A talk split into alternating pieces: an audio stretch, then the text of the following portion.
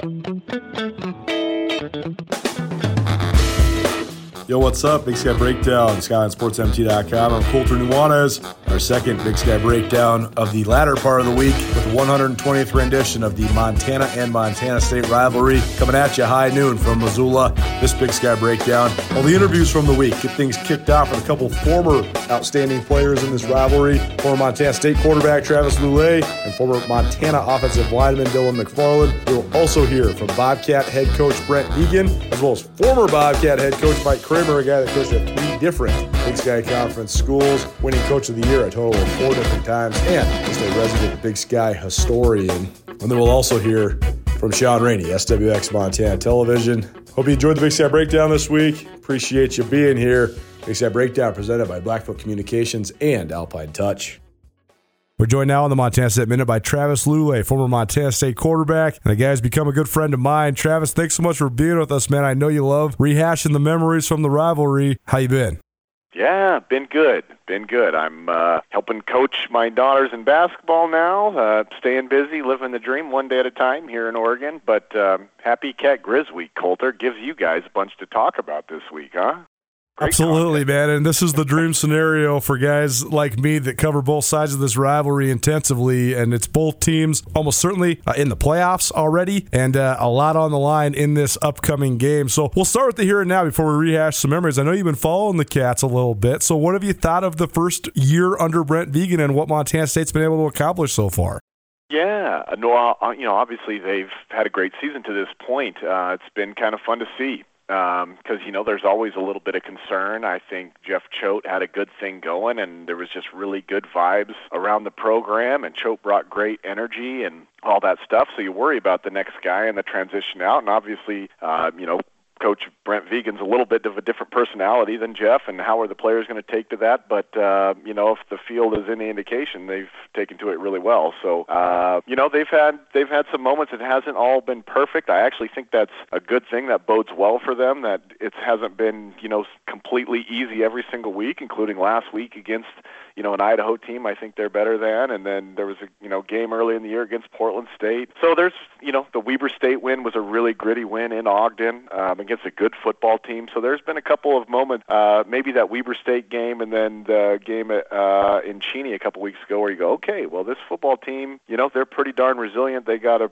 you know they seem to have a pretty good uh, head on their shoulders, if you will, as a team. Um, so it's been fun to watch. Obviously, this one is another huge and maybe the penultimate test of the season uh, to to date. But uh, but so far, it's been it's been fun to watch the team grow and get better.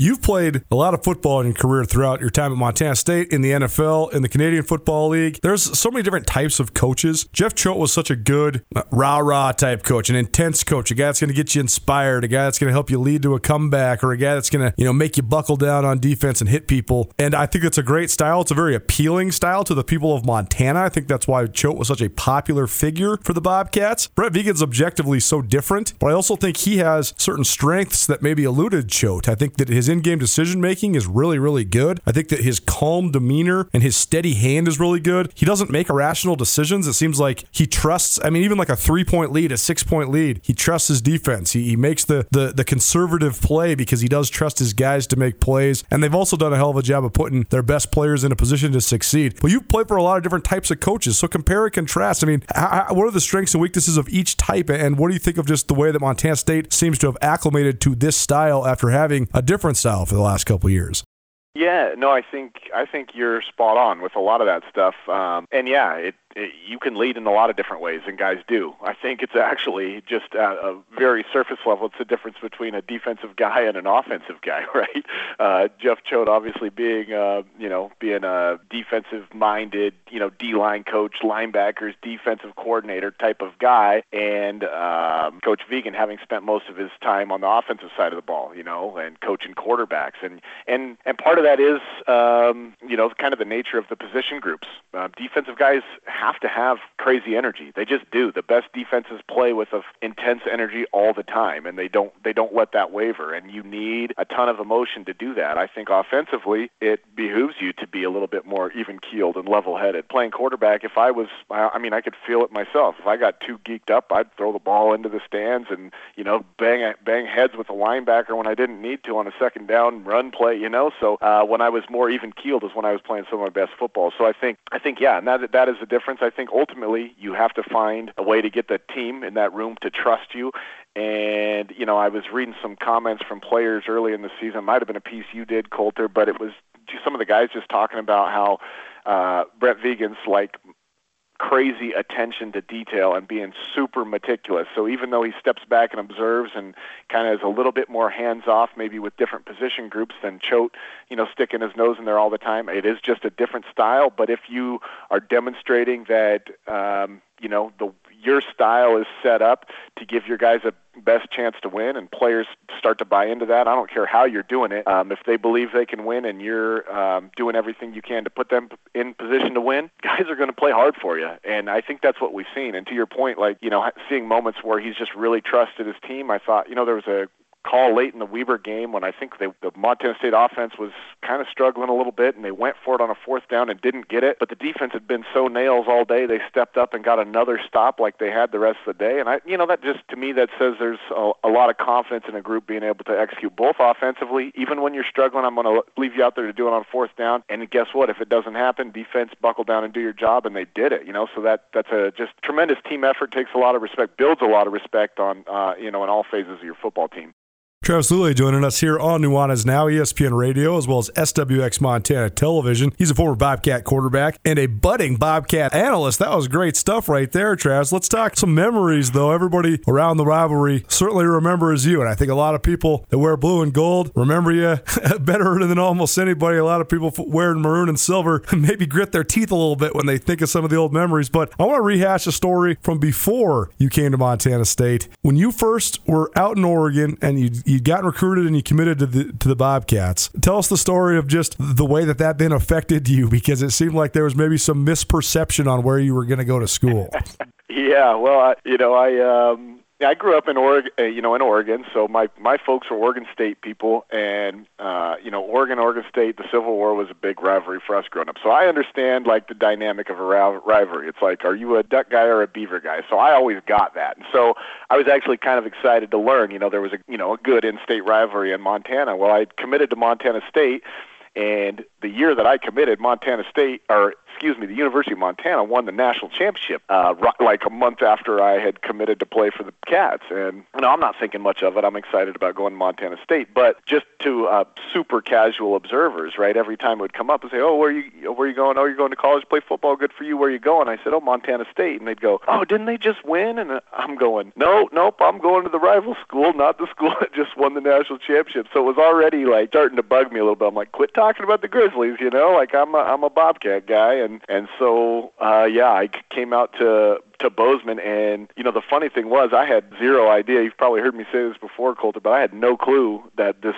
the streak was a thing and that was happening and that we'd lost 16 years in a row. I knew, you know, obviously recent history had shown that you know uh, Montana was a national championship or a, a national champion team, and uh, the Bobcats weren't in the playoffs. I knew the very recent history, but I didn't realize that there was, you know, 16 years uh, of of being on the wrong side of that rivalry. So man, that that uh, didn't sit well with me from the get go because I knew I grew up an Oregon State Beaver guy and I saw a lot of losing football as a kid. So I knew what it was like to be a you know a Bobcat fan that had watched their team you know not get over the hump for a number of years and you know made me all the more motivated going into those uh, rivalry games early on in my career of not wanting to be on the wrong side.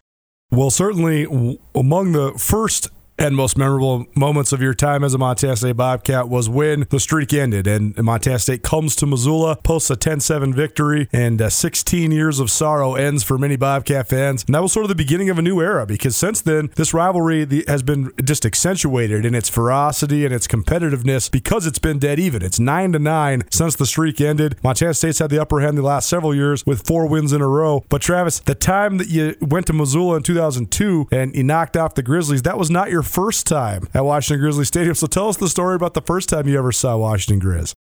Sure. Yeah, I was uh well coming to, you know, as just a bright-eyed soon to be freshman, I my family decided we were going to make a little Montana trip out of this. So the whole family came out to Bozeman, and we wanted to stay for about a week, kind of explore a little bit, see Yellowstone, do a few fun things before I dove off into football camp and said goodbye to the family. Well, on our way to Bozeman, we stopped in Missoula for a lunch or something, and you know I'd heard about this Grizzly football program. I'm like, oh, let's go, let's let's see if we can peek into the stadium. And so we drove uh, over to Washington Grizzly, and I found a way to get to a vantage point where I could peek through the fence and see down on the field. And oh, that's pretty cool. You know, man, it would be fun. It would be fun. Think about this place full. You know, I'm kind of talking to my dad and brother and mom, and like, man, wouldn't it be fun to like come to this place and get a play and find a way to get a win here in front of all these fans, you know. And uh, you know, it was just a sunny summer day and kind of a light-hearted thought at the time. But you know, at the very next time I set foot in that stadium, uh, you know, we have playoffs on the line. I'm the I find myself in the uh, you know as the starting quarterback. It's just a snowy blizzard, way different from that like warm July day. Um, but it was it was it was kind of eerie. Like, man, we were just talking about this a couple months ago, and you blinked, and here we are playing with a lot on the line. And then, you know, we found a way to win that day, and just a gritty, blizzardy day. And I remember hardly believing it, frankly, until I took the last couple kneel downs. You know, we we you know favorite way to finish a game in football is to turn out a couple of first downs and kneel the clock out. Victory formation is my favorite formation in football, right? And so a couple kneel downs, and I remember even looking looking back now and seeing the clip as I kind of take that final kneel down and look at the clock and realize like this thing's over. We can't even fumble a snap and blow this thing. You know, it it happened. I you know kind of my hands are on my head, and I'm you know I saw you know some parents of players and other Bobcat fans on the field, and like there was like tears flying and you know whiskey flowing and all that stuff, and you kind of got a sense of wow, this was just kind of bigger than a game, and and so that was cool. And and to your point, Colter, it's nine and nine and nine ever since, and I mean that's a healthy rivalry, right? Like I I, I talk about this a lot. We want to beat the Grizz, but golly, what a cool thing for the state of Montana, and you both Bobcat and Grizzly fans to have this rivalry. You know, if you once you step away and get removed a little bit, you're like, man, that that really is really is a special thing. It, you know, it's the biggest show in the state. It's what side are you on? You wear your colors with a lot of pride. Both programs do have a ton of history, and so it's just cool to see it in such a such a healthy place. That rivalry. Absolutely. And I, I, do think we reminded people on the show yesterday about that. And I think it's re emphasizing Travis Lulay, former Montana State quarterback, joining us here on Nuanez Now. And uh, there's a lot of fun that can be had here. Smack talking's a great thing, but I think that people need to keep it healthy, keep it positive, because sometimes this thing gets out of control, a little, little vitriol. But I think that's one thing that's worth reminding people is that the players in this game, within the scope of competition on that afternoon, you certainly want to beat your opponent, but there's not this vitriol and this hate among the players. And I know that you cross paths with a lot of former Grizz guys during your time playing professionally. And that's a story that's been replicated a lot of times. I know J.P. Flynn from Montana State, who played for the 49ers for a couple years, his locker was right next to Brock Coyle, former Grizz linebacker. So those guys, you know, got to be friends. And this is a story that's replicated a lot. But tell us the stories about a couple of the Grizz guys that you crossed paths with at the professional ranks. Yeah, you bet, and you're right. You're right about that. And and just because you know that you have a lot of respect for those guys doesn't mean that's any less. You know, it's not a softness, it's not weakness. You know, it's a respect thing, right? And I think when you have a healthy respect for your opponent, not only you know do you have that respect for them, but it makes you want to beat them more, right? Like it's a more gratifying win when you respect those guys on the other side. So yeah, that is important. But I mean, shoot, I uh, it is funny to get on the other side of it, and it's like. Uh, it's a pretty cool, obvious connection. You know that, that you're part of the rivalry. It's and you know there obviously there's there is the smack talk that exists, and you want your team to win. You want to be on the right side of the rivalry for at least the next year. You can talk about it, right? You can't say you can't say squat to me because we won last year, um, and and that kind of thing is is real and it's fun. But yeah, I mean, I did. I I bumped into a lot of uh, Grizz guys along the way. I you know I shared a couple with you, but one kind of sticks out to me um, when I was in New Orleans and I had gone to NFL Europe and gotten hurt, and I didn't know if my career was over or what. And I got into this mini camp with the New Orleans Saints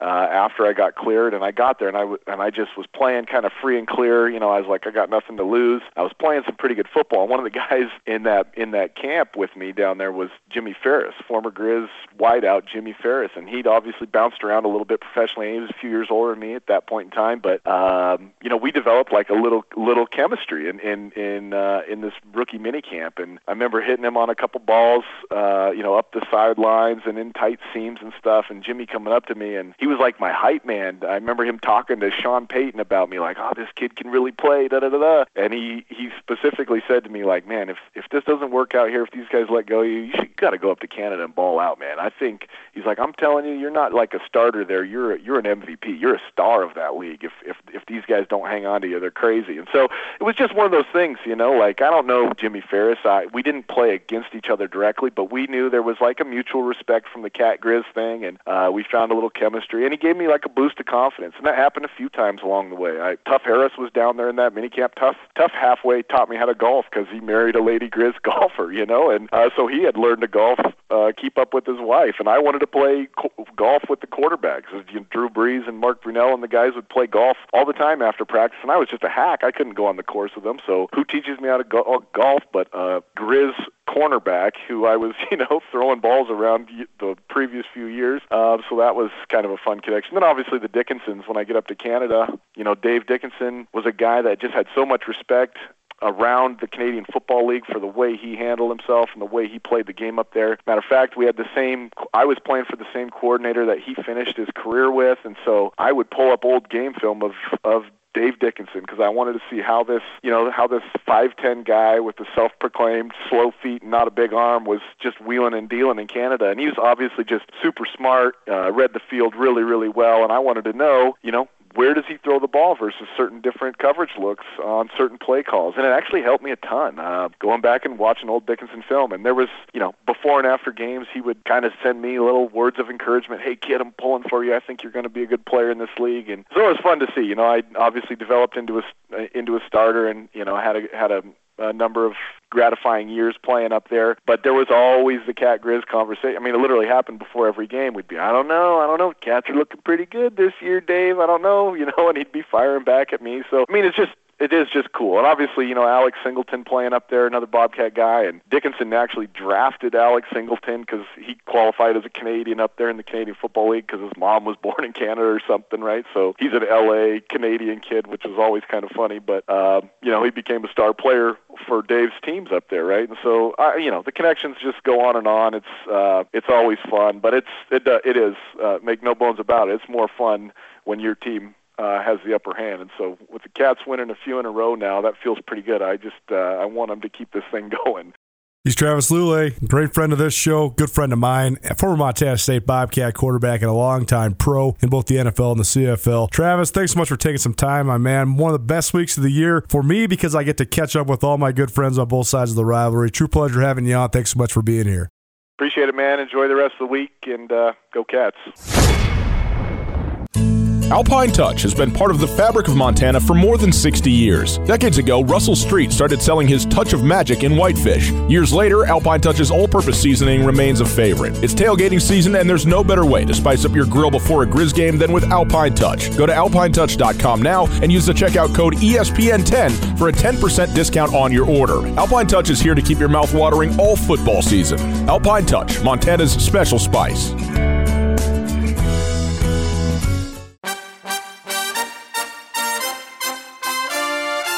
So you're sad college game day isn't coming to Missoula? I got news for you. College game day has always been in Missoula. ESPN Missoula has been the proud host of our ESPN Twisted Tailgate all season long and for the last five years. So if you need someone to get all ready for Saturday's showdown with Montana State coming to the Garden City to take on Montana, swing on down and hang out with me, Colter Nuanez, and all my good buddies as we get you prepped for the 120th edition of the fiercest rivalry in college football. Our ESPN College Game Day comes to you live starting at 10 a.m. on Saturday from the Chamber of Commerce parking lot. We will have drinks courtesy of the Badlander. Pepsi Cola will be on hand serving some beverages. We'll also have swag from all our great sponsors, including RV Truck Sales, Ryan Holloway and Miller, Alpine Touch, and Twisted Tea. Don't be sad. Come hang out with us at our ESPN Missoula College Game Day Twisted Tailgate beginning at 10 a.m. from the Chamber of Commerce parking lot. We'll see you there. And happy now to be joined in studio with one of my good friends and an all-time great Grizz. It's Dylan McFarland. It's our Grizz Star of the Week, presented by Bob Ward Sports and Outdoors. Hunting season's in full flight. Skiing season's fast approaching. Bob Ward's has all sorts of goods for you, no matter if you're in the mood for some mittens or you need a new coat, anything to stay warm during the winter. Head on down to Bob Ward's Sports and Outdoors. What's up, Dylan? How you living, my man? Doing good, man. Doing good. Great week of uh, life right here with football here. Uh, obviously, Sentinel big game, uh, Hamilton big game, Florence big game, and then the big one on Saturday. So.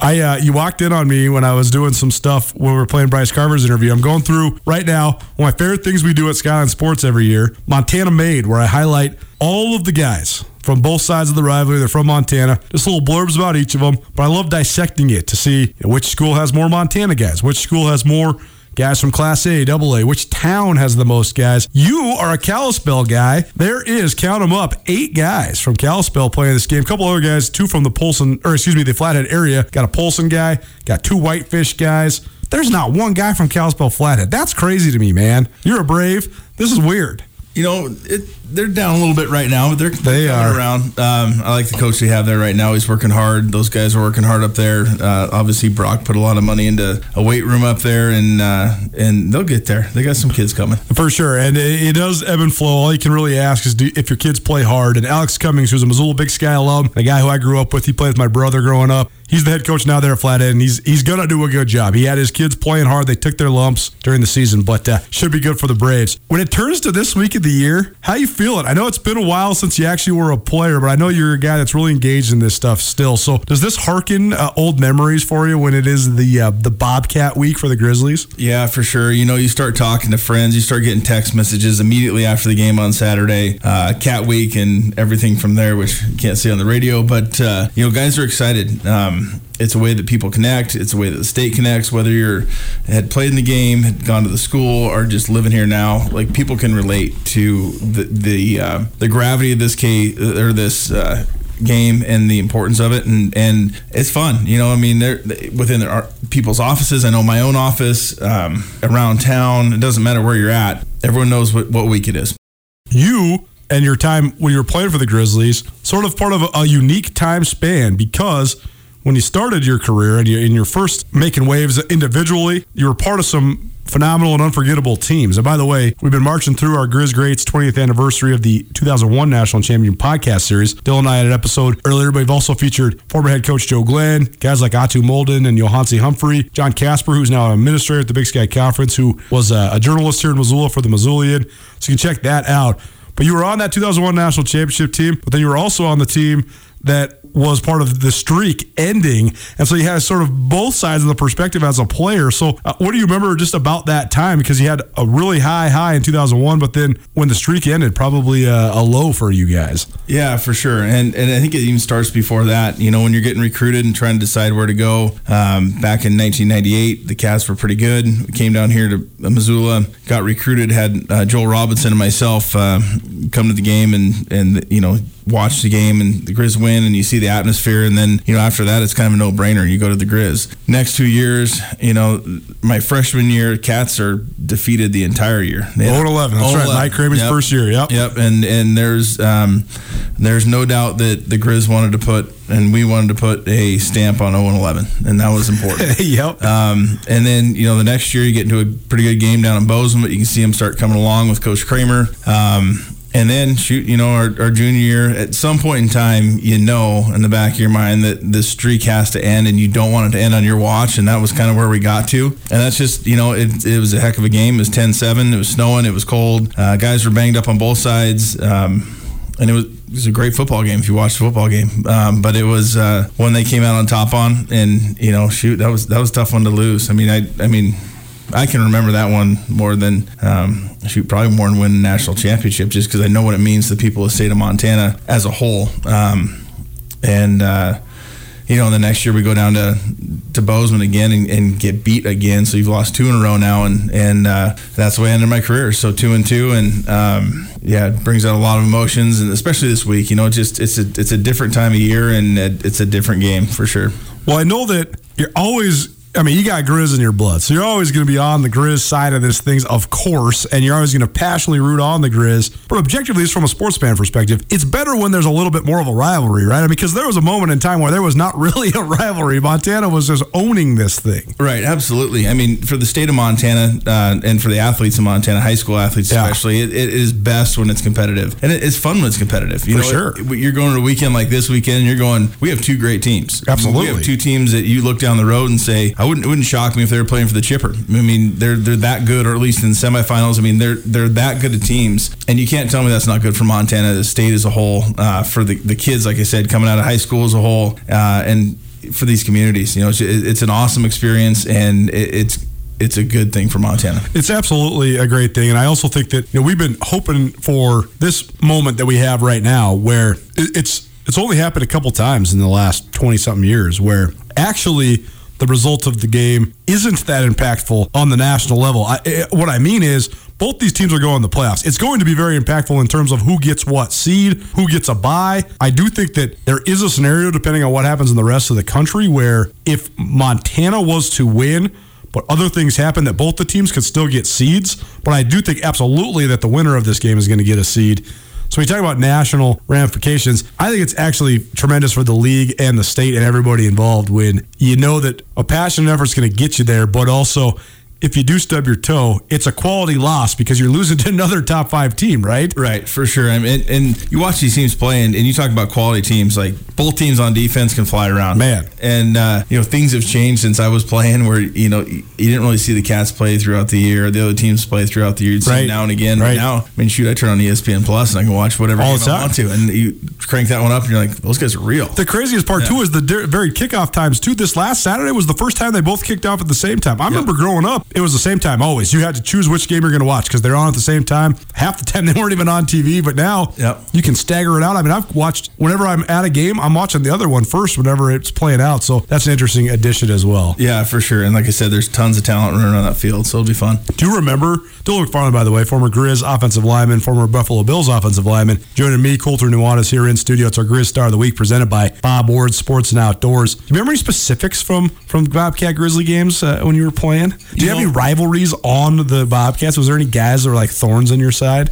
You know, I, I do remember Adam Cordero just because he's a he, great player, great player out of Boulder, Montana, and and he and I knew each other. We were the same age. Um, I would I would call it a very respectful rivalry. He was mm-hmm. a heck of an athlete, strong kid, talented defensive end. We went up against each other a lot, and so that was always something I look forward to. You, get to know some of these guys too, because I'm, I'm, assuming you played the Shrine game, right? Oh yeah, for sure. Yeah, because then so it's that's kind of like the last reunion then, and you know you got these guys on this. You might be playing against your former your future teammates or with your future opponents. So right. you kind of get to know these guys like that too, even, right? Even back then, we had the Mondat game, sure. so it was it wasn't just sides of the state; it was Montana, period, against you know the Dakotas, and and so you get to know these guys really well, you know, and and so then they it, it was split about 50-50 on who was going where from that Mondat game, and like Coach said earlier, uh, you, you, know these guys. There's there's friends on the other side, and and uh, it's it's just a different dynamic. It's a lot of fun, and you know once you kind of take off from that Shrine game, it's you're gonna be head to head after that because there's not a lot of switching back and forth. No question. Is there specific any specific plays or, or moments that you remember? Yeah, for sure. I mean, obviously the 2001 game was a lot of fun uh, for me. That was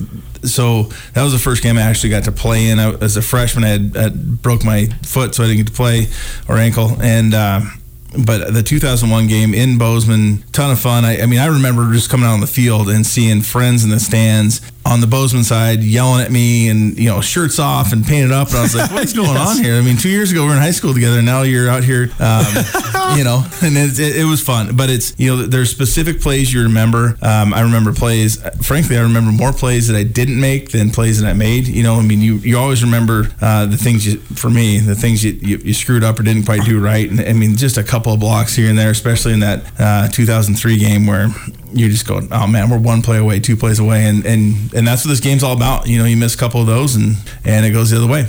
How did Coach Glenn approach this? Because I always think that the way that each head coach approaches these games is very interesting. I, last If you're watching on TV, you see the print I have here of Bobby Hauck and Jeff Choate shaking hands. And after this 48-14 victory by the Bobcats in Bozeman, Bobby Hauck made some interesting comments. He talked about sort of the vitriol that exists in the rivalry, how it's maybe gotten a little bit out of hand. I do agree with him in that element. I also think it's ironic though because he's contributed to that element a little bit. Uh, you know, Bobby and his whole, I wish the cor- the game was five quarters long so we could kick their bleeps some more. I mean, that's a comment that's probably never going to stop being played around the state. But regardless, there's always the spin of who does this game matter more to? I think it's sort of silly because it should just matter the same to both sides. But how, do you remember the way that Coach Glenn uh, prepared you guys? Was it a downplaying of it? Was it an upsell? How did he do it?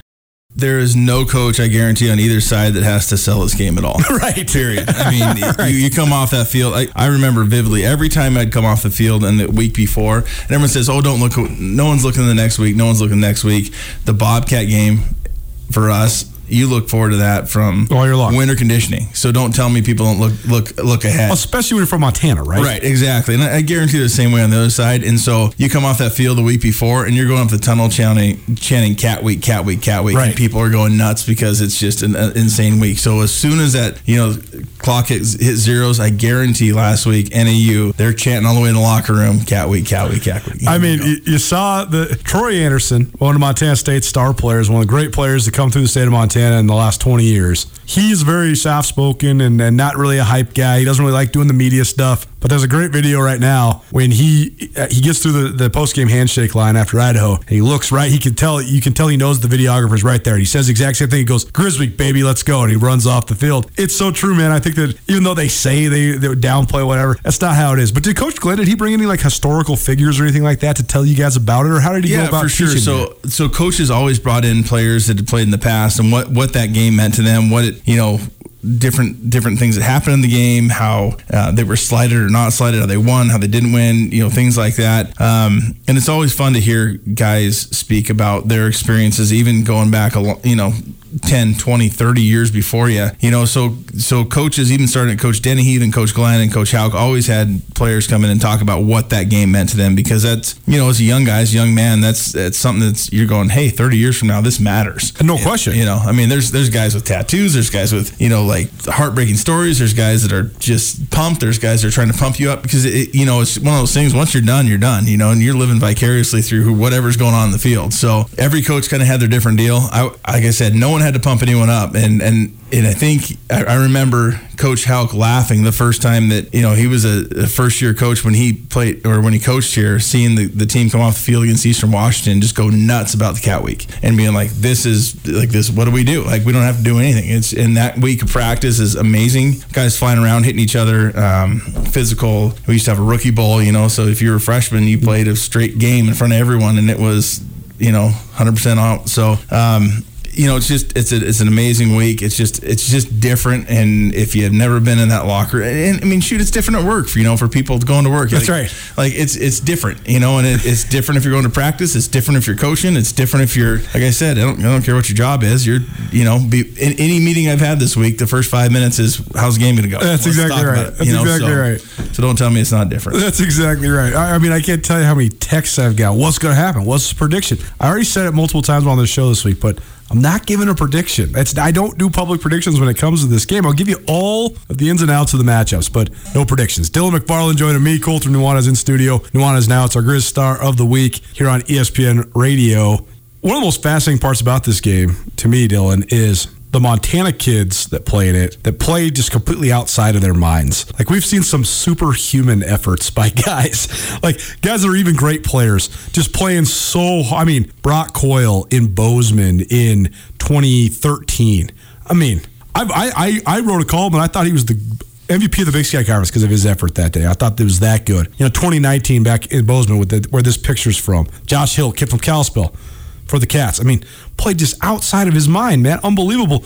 But do, I mean, is the juice that much for the in-state guys? I mean, do you feel like you can even take it to a different level that you can't really attain otherwise? Yeah, and you know, I'll, I'll actually compare it to you know playing in the NFL. There was guys that you did not want to play on Monday Night Football or you did not want to play on Thursday night football because they knew the light, bright lights were on, and when they were on, it was happening. You know, I mean, if it's Sunday at 10, 11 a.m., they're just getting through the motions. But eh, you know, and there's games that are hard to get up for, and at this point in the year, everyone's kind of banged up and hurt. Sure. It does not matter. I mean, it is bright lights are on. Everyone knows. Everyone's watching you, whether it's your parents, your you know your high school kinder, your high school teachers, kindergarten teachers, you know everyone is watching you and and everyone knows that and so that that brings everything up a notch for sure. Well you mentioned that you got, you got a healthy respect for guys like adam cordero and i think that that's the other thing i think sometimes gets lost on on the fans in this is that the reason the competition is so great is there is a healthy respect for the opponent. You might you're always going to have a thorn in your side for some guys you play against no matter who what team you're playing but by and large there's not actually a lot of hate amongst the players right? This is kind of reserved for the fans and when you're done playing and maybe bragging rights down the line or whatever but i do think that that's one thing that maybe gets a little out of control. I think the fans go at each other a lot harder than maybe the players hate each other. Yeah, I, I, I I can see that for sure. I, and it's one of those things like you got to understand being a college kid. You know, I mean, you go Sure. somewhere for let's go to state, you go to Bigfork for Fourth of July. Right. You're running to half the Bobcat team. That's there, right, that's you know, right, so that's like right. you've met. You know, That's right, you know each other. right. You know, you know, and and there's you don't read about those guys getting in fights. You don't read about getting in trouble. It's just you know you, you know each other, and right. so um, I do think there's a healthy respect there. I, I I know for a fact that you know you're you're going to get after them a little harder than you got after someone else on the field. You know, but there is a definite respect there. Um, I mean, I always had respect for the, everyone I played against, but especially uh, those guys from Montana because they they uh, you know being a Montana kid that brings something a little extra. There's been ebbs and flows throughout the history of this rivalry pretty consistently. And right now, we're in the ebb or the flow, whichever one you want to call it, in which Montana State has the upper hand. It's been quite some time since that could definitively be said. And it's not quite as definitive as a lot of Bobcat people would like to believe. But uh, Bobby Hauck's got the Grizz improving. I think this is an enormous game for sort of the, the swinging of the pendulum, both for in state recruiting and momentum within the state and momentum throughout the Big Sky Conference as well. But as a former Grizz All American yourself, this must uh, be stuck in your craw that Montana State's won four years in a row. Yeah, yeah, and you know, especially that last one, Right. When you got to sit on it for two years, I mean, that's a long time. And uh, I said this earlier. This is my 16th. This will be my 16th Cat Grizz as a journalist, and uh, I think I've been to 21 in a row, and I've seen some lopsided margins. But all the lopsided margins were in favor of the Grizzlies. I've never seen I've seen Bobcats win, but never the Bobcats in a blowout. And that was what was the most uh, striking about what happened in Bozeman 2019. Yeah, and you know, being a fan and, and a guy who watched a lot of football, that was a game where Troy Andersen wasn't playing. That's So right. You're thinking, hey, this is going to be a heck of a game, and then all of a sudden it just gets away from you, and games get away from you. Um, but typically not this one, and so that's a long time for those guys to sit on both sides. You know, and you sit, you're sitting there for two years thinking about that game, that score. Um, you know, obviously the seniors on our team need a win Yep. to say they won one time because it's like it's been a long time since a Grizzly player has gone through and not won, and, and that's where we're at right now. So that is to me that's one of the the best storylines in this game is a guy like Jace Lewis has done everything and then some at Montana. I mean, he has gone from walk on from a Class B school to absolutely one of the best players in the country. He's worn number 37 with uh, tremendous pride and grace. I think taking over that number this year, considering the circumstances, considering he inherited that from his best friend, Jesse Sims, who tragically passed away last spring. Talk about the weight of the world on your shoulders, man. He's done it with so much grace and class. It's been unbelievable. And he's also playing at an All American level right now. But the one thing that's missing from his resume is a win over the Cats. But then you look at a guy like Troy Andersen. I mean, he's the Paul Bunyan of Montana. He's like this mythical guy who's played every position on the field. And he has an opportunity to ride off in the sunset undefeated against the Grizz. So it's those little things where the legacy defining moments for some of the guys that this is their last ride. That's, I think, one of the, my favorite storylines in this game. yeah, for sure. And and you know, as far as Troy Andersen goes, I saw him play as a freshman. I was like, shoot, we got to see this guy for three years. And here we are, five years later, he's still playing. I'm like, just be done, you know. Be done. I know. Uh, and shoot, you know, guys start getting banged up in the cat game last week against Idaho. I'm like, here's going to be 15 in the backfield again. Here we go. You know, I'm just like, we're, you know, these flashbacks. And it's just, uh, you know, guys, like you said before, they rise up, they play. I have no doubt those two guys are going to bring everything they got. Um, it's going to be a heck of a game. They're going to be flying around hitting people. And, and those two defenses, like I said, they're both lights out. I mean, they're as good as it gets at, at, at our level. And, and uh, it's be fun to watch. Well, uh, the actual matchup itself, I think is uh, marching toward a slugfest. I think that the uh, Vegas over under might be about 35 on this one. Yeah. I mean, we might be looking at a, I don't know, a 16 to 12, a, a 17 to 14. I mean, this is going to be touchdowns going to be hard to come. I mean, these are two of the best defenses that these two teams have had simultaneously in a long time. Absolutely. And, and the defenses may outscore the offenses, frankly. Right. I mean, those guys, like I said, they fly around on both sides. And like I said, 17 14 wouldn't surprise me. You know, 14-9, something. I mean, it's just between where the, the, teams are at offensively, banged up a little bit, where those defenses are at, flying around, a little bit of weather, uh, the crowd's going nuts, and and you know you can see some low scoring game. And I say all that, and next thing you know, it's gonna be 52 to 50. So. That's right.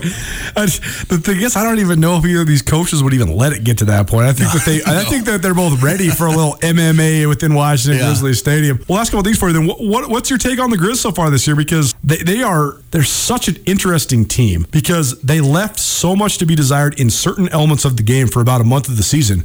But I also think it's wild because Bobby Hauck has been so consistent in in his expectation of excellence, and also I love. I personally think it's so good for Montana and so good for Missoula and so good for the university that Coach Hauck settles for nothing less than perfection, excellence. Like he always says, if the Grizz are playing, it's a big game. If the Grizz are playing, that other team considers it a rivalry. All that said, because Montana is Montana and Bobby Hauck is Bobby Hauck, I actually don't think he's getting enough credit. The fact is, they've started 37 different players this year. They've had 19 different lineups. I never in my life thought I would see a Bobby Hauck coach team with a freshman quarterback, a freshman running back, and two freshman receivers out there. You know, you play for Coach Hauck. He yeah. doesn't want any freshmen anywhere near the field, but he's got 15 freshmen on his two deep. What I'm getting at is that I actually think that Bobby Hauck has done an underrated job. I, I would actually think that Bobby Hauck is one of the front runners, if not the leader in the clubhouse for Coach of the year of the Big Sky Conference. Yeah, you know, and, and Bobby's a heck of a coach. You, you got to remember before he before he left and, and, went to a couple different other places, he's winning 9, 10, 11 games a year consistently. I mean, they lost one conference game in four years. That's right. amazing. It's tough. I mean, it's, it's tough to do. You're right. And so you get back to a situation, you know, I mean, it's never your game plan to have freshman quarterback, freshman running back, backup freshman running back. Yeah. I mean, I mean, the number of freshmen on the field and guys that aren't even, I mean, Junior Bergen was not even starting as a running back. Like that's not where his,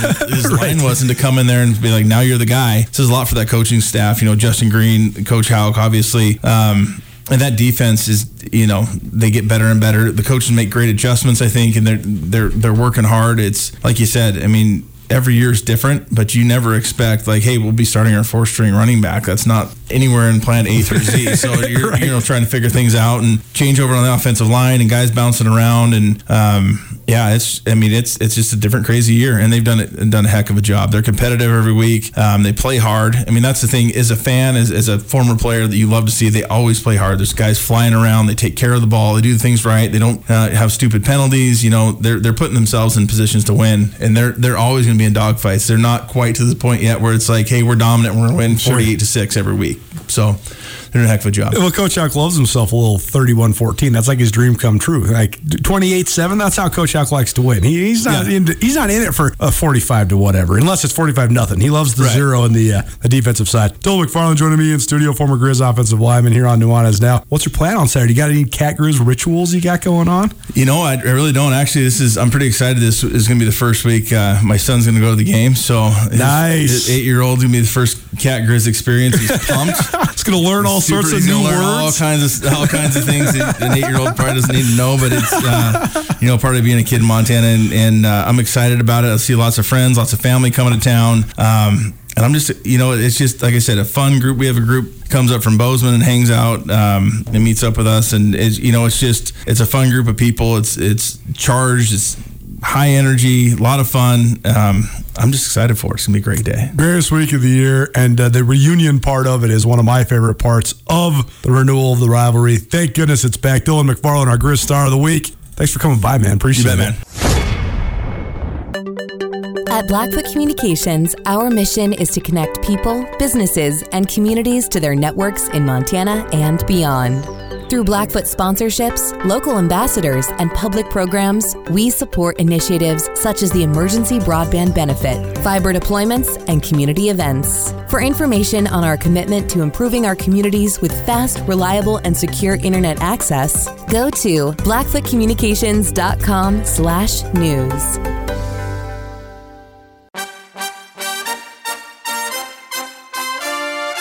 So your sad college game day isn't coming to Missoula? I got news for you. College game day has always been in Missoula. ESPN Missoula has been the proud host of our ESPN Twisted Tailgate all season long and for the last five years. So if you need someone to get all ready for Saturday's showdown with Montana State coming to the Garden City to take on Montana, swing on down to hang out with me, Colter Nuanez, and all my good buddies as we get you prepped for the 120th edition of the fiercest rivalry in college football. Our ESPN College Game Day comes to you live starting at 10 a.m. on Saturday from the Chamber of Commerce parking lot. We will have drinks courtesy of the Badlander. Pepsi Cola will be on hand serving some beverages. We'll also have swag from all our great sponsors, including RV Truck Sales, Ryan Holloway and Miller, Alpine Touch, and Twisted Tea. Don't be sad. Come hang out with us at our ESPN Missoula College Game Day Twisted Tailgate beginning at 10 a.m. from the Chamber of Commerce parking lot. We'll see you there.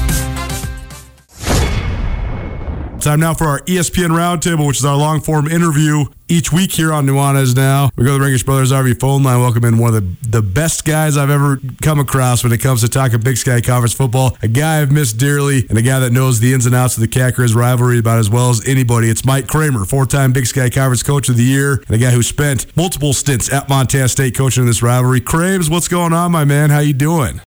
Colter, what in the world is happening on this great Cat Grizz week? Man, what a what a what a deal this thing is setting up to be this coming Saturday.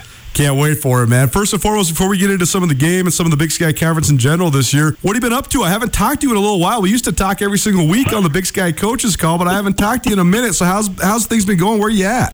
Well, we got done in uh, late March of 2017, and uh, been really involved with our families, really, really close. We have two daughters and a couple grandkids, and uh, we went through some tough times, and we survived it. Everybody's moving forward, and now we're just hanging out, enjoying life, doing a little tractor driving, which uh, feeds my farm boy gene, and uh, hanging out with uh, former All Big Sky tight end Blake Wolf uh, and his family farm just uh, north here of Clarkston. So we live over in eastern Washington, or around our friends and family, and get a chance to watch a lot of local football and a lot of TV, obviously, uh, or a lot of Big Sky football on ESPN Plus. So, been fun. I feel like I'm pretty much now engaged again, and it's great to talk with you, man. Well, so good to have you here, and uh, can't wait to get into some of this rivalry stuff. Actually, saw Blake Wolf at the game in Bozeman uh, this last weekend. He was in town, so saw him for a minute, and it was good seeing him too for sure. Uh, but coach, let's start way back at the very beginning. You played your college ball at Idaho, so you have uh, known about rivalries against the Montana Grizzlies for quite some time. So uh, just take well, us through kind of your perception of it. Well, the first thing is, is it's my very first game uh, against the University of Montana was way back in uh, 1972. Maybe it was 1872. but uh, in that game, we, we beat the Grizzlies in Moscow. Uh, no dome, just no roof on the stadium. Collie Mack, a sophomore wide receiver, scored three touchdowns that day. And it seemed like, okay, well, I'm at Idaho and that's Montana. And Montana's on the skids a little bit. And, and off we roll. And, and lo and behold, uh, it was a pretty back and forth, give and take rivalry during my playing days. And at the same time, 200 miles from Missoula down in Bozeman, Sonny Holland was getting the Bobcat program on its feet all the way towards the 1976 National Division II Championship. So during the, my time as a player, I really got to see and participated in and really helped in really helped the Grizzly football program rise while the Bobcats had risen to a pretty high height themselves. So uh, I'm, I'm pretty intimately involved. I've, I've played for a lot of guys who had Montana connections. Of course, Coach Erickson came to the University of Idaho in 1974, and he brought John McMahon out of Montana Tech. And then Mick Dennehy was a high school coach out here in Eastern Washington at uh, my high school alma mater, Colton, and won two back-to-back state championships and took the job at Helena High School in Helena, Montana. When I graduated, he said, hey, come on, let's go. and uh, we went, and Sandy went to school at Carroll College, and she's a fighting saint. And, uh, and we were in Montana then, 77 through 82 as a high school staff able to look at both programs, how they ebbed and flowed a little bit. The Grizzlies, of course, uh, under Larry Donovan, were promising that they could get something better than Dornblaser, and it really didn't seem like it was on the horizon. In the meantime, the Bobcats were struggling a little bit. They got they let Sonny Lubick go, who's just an outstanding Montana person and a, and a, great Bobcat football coach, and who went on to Hall of Fame career down at Colorado State, and replaced him with a series of guys uh, uh, that that really weren't as attached to the program maybe as maybe they should be. And Dave Arnold became the head coach in 1983, and we went and hired me out, out the high school ranks, uh, and we went one to ten, and I never heard the Bobcats go one and ten ever. And the next year in '84, we got uh, lucky in a lot of ways and performed well in a lot of ways, and went on to win the national championship. And had to, to do that, had to had to go through a, a great Cat Grizz game in Missoula, in which Marty Mornhinweg, the erstwhile great Grizzly quarterback, uh, really staked the Grizzlies to a halftime lead. And we had to make a comeback, come from behind win, uh, captivated by touchdown catch by Tom Malum, a tight end out of Missoula, playing for the Bobcats. Of course, we went on uh, to win the uh, Big Sky Conference, go into the playoffs, play all home games, and then went all the way up to Charleston, South Carolina, and history was made. Well, in the meantime, the Grizzlies had finally decided that uh, time to look for a, a new football coach. Uh, a couple of years later, they hired Don Read, and of course, uh, Coach Read came in, and along with uh, the Washington group, was able to rent to build the stadium on campus, and all of a sudden, things started to shake for the Grizzlies. They had a, a quarterback that, who in 1985 had been a wishbone quarterback, who in 1986 became a pro and all over the place quarterback, who's still on the coaching staff at the University of Montana, Brent Pease. And Brent Pease, along with Mike Rice, who ran wide receiver screen the way no one had ever seen before, allowed the Grizzlies to rise, rise, rise. And of course, uh, in an epic game in Washington Grizzlies Stadium, uh, the Grizzlies were able to just thump the Bobcats in 1986. And a week later, we were let go. We probably deserved it too. And the Grizzlies continued to rise uh, had a couple shots at, at, at, the national playoffs there for a while, and then it still took a while for the Grizzlies to rise all the way to the top. It took the arrival of an unheralded quarterback in Dave Dickenson and the continued efforts of a, a great Grizzly coaching staff to push the Grizzlies to the 1995 national championship. And by the time that Dave was a senior, he'd established that the rule changes in college football had made throwing the football down the field on every down, regardless of situation, something that everybody could be a part of. And it was just fun to watch and fun to see. And uh, they they really really preferred at it. They were really really good. Of course, Coach Read retired, and and Coach Dennehy, who had taken me to Montana in the first place, now becomes the head coach of the University of Montana. In the meantime, I'm now at Eastern Washington. I get a chance to play against both those programs in and out a little bit every single season, and uh, finally became a head coach in 1994. It still took us a while. We got a chance to play against the Grizzlies in 1997, our stellar year at Eastern Washington uh, in Missoula, and we're able to get out of town with, with a win. And that really, really captivated or catapulted the Eastern Washington program uh, forward in its own right. And uh, that culminated, of course, in the 2010 national championship. But go back to University of Montana. University of Montana, under uh, John Edwards in 2001, won a national title under Coach Dennehy and uh, things were just or under under Coach Glenn, and things were just going fantastic uh, for the Grizzlies. In the meantime, the Bobcats got mired in a cat grizz ditch that just they just couldn't find a way out. And finally, uh, after two years of trying, and when I became the head coach again at Montana State University in 2000, we found a way to make enough plays on a snowy Saturday afternoon, and uh, the rest was history. 10-7 was the final, and, and since then the game has twisted back and forth a little bit. And in the later years, in the last couple years, it seemed like uh, the Bobcats have held sway over the Grizzlies in this game. And so I know how Bobby feels. I'm, I'm very close friends with Bobby. Uh, he's been one of those guys that from the day that I got let go at Montana State in 2007, he was a guy that's been on the phone, texting me, calling me, making sure I'm okay for all my tractor driving, combine driving, all the travels and travails, the family and stuff like that. And he stayed pretty tight. And uh, I, I've always deeply appreciated. I consider him an outstanding friend, and I'm rooting very, very hard for Bobby, and I'm rooting very hard for both teams to have a great game on Saturday. Well, so great to have you back, Coach. Mike Kramer joining us here on Nuanez now ESPN Radio.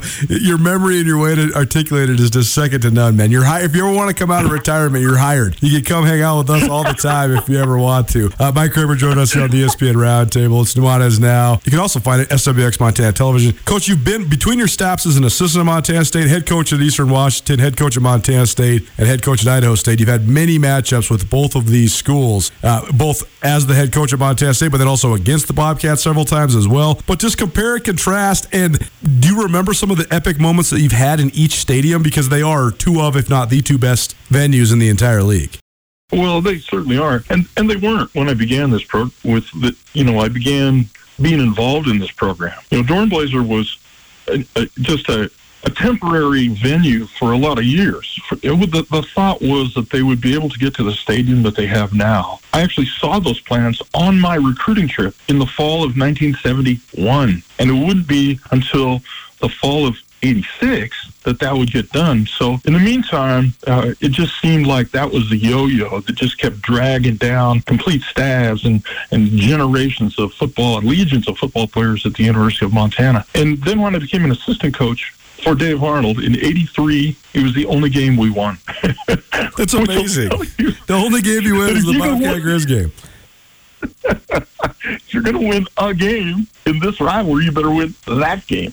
And that, of course, allowed us to, to stay on site for the next year, uh, which culminated the national championship. And the year after that, in 1985, down in Bozeman, we won two games, which is one of the most uh, tremendous leaps up uh, in record from 83 to 84 and one of the most precipitous falls from 84 to 85 I've ever heard of you know, 12 and 2 to 2 and 9. But one of those two games, of course, came against the Grizzlies uh, in Bozeman, and we were able to win that ball game. And we had a short leash on life, I, I would say, because we really didn't get much better. The next year, we were a little young on on defense. And uh, even though Kelly Bradley had been the MVP of the league and first team All American quarterback as a sophomore, the cast on the offense had changed so dramatically that by his senior season, he was no longer that kind of elite quarterback. And so by the time we get to the Cat Grizz game in 1986, man, we are hanging on. Well, I'll tell you a great story, though. So we, we lined up in a, in a defense in which our corners would go to the same side as the wide receivers. And the Grizzlies had played a lot of four wide receiver that year, but they'd also played a little bit of tight end. On the very first play of the game, Scott Guernsey lines up at wide tight end in tight, and that matched him up against our strong safety. And of course, uh, Brent Pease took the took the snap, went back and heaved it down the field to Guernsey, who outraced our safety for like a 90 yard I don't know. It seemed like it was a thousand yard game in one play, and we never recovered. One play one great coaching move by by the Grizzlies and, and, and a great, great execution on the play by Pease and by Guernsey. And uh, all those years that Scott was doing the, the Grizzly games with the color guys, I was thinking, God dang, that guy just got away from us on that play. He just was a good football player and he made a great play. And it, it really elevated this whole event into something new because, of course, the stadium was new that year. And while the Bobcats were years away from making improvements to Reno Sales Stadium, which, it was called then, uh, it would it helped motivate and kick a lot of people in the in the butt about a Grizzly football and then eventually Bobcat football. And now these are the two preeminent programs at our level in the United States. They absolutely are. This is a top 10 showdown on Saturday, but I've been thinking that this is even more than that. I still think that no matter what happens on Saturday, these two teams are certainly Final Four contenders and, and certainly in the mix for national championships. So, Coach, I know you've been following this a little bit. Uh, do you have any, any takes on uh, these two programs? Because I think yourself as a defensive guy, you must love the way that both these schools are playing defense right now. well, both guys, both head coaches you know, they start with kick teams and then they move to defense and then offense is something you wear like an overcoat. It's it's a necessary.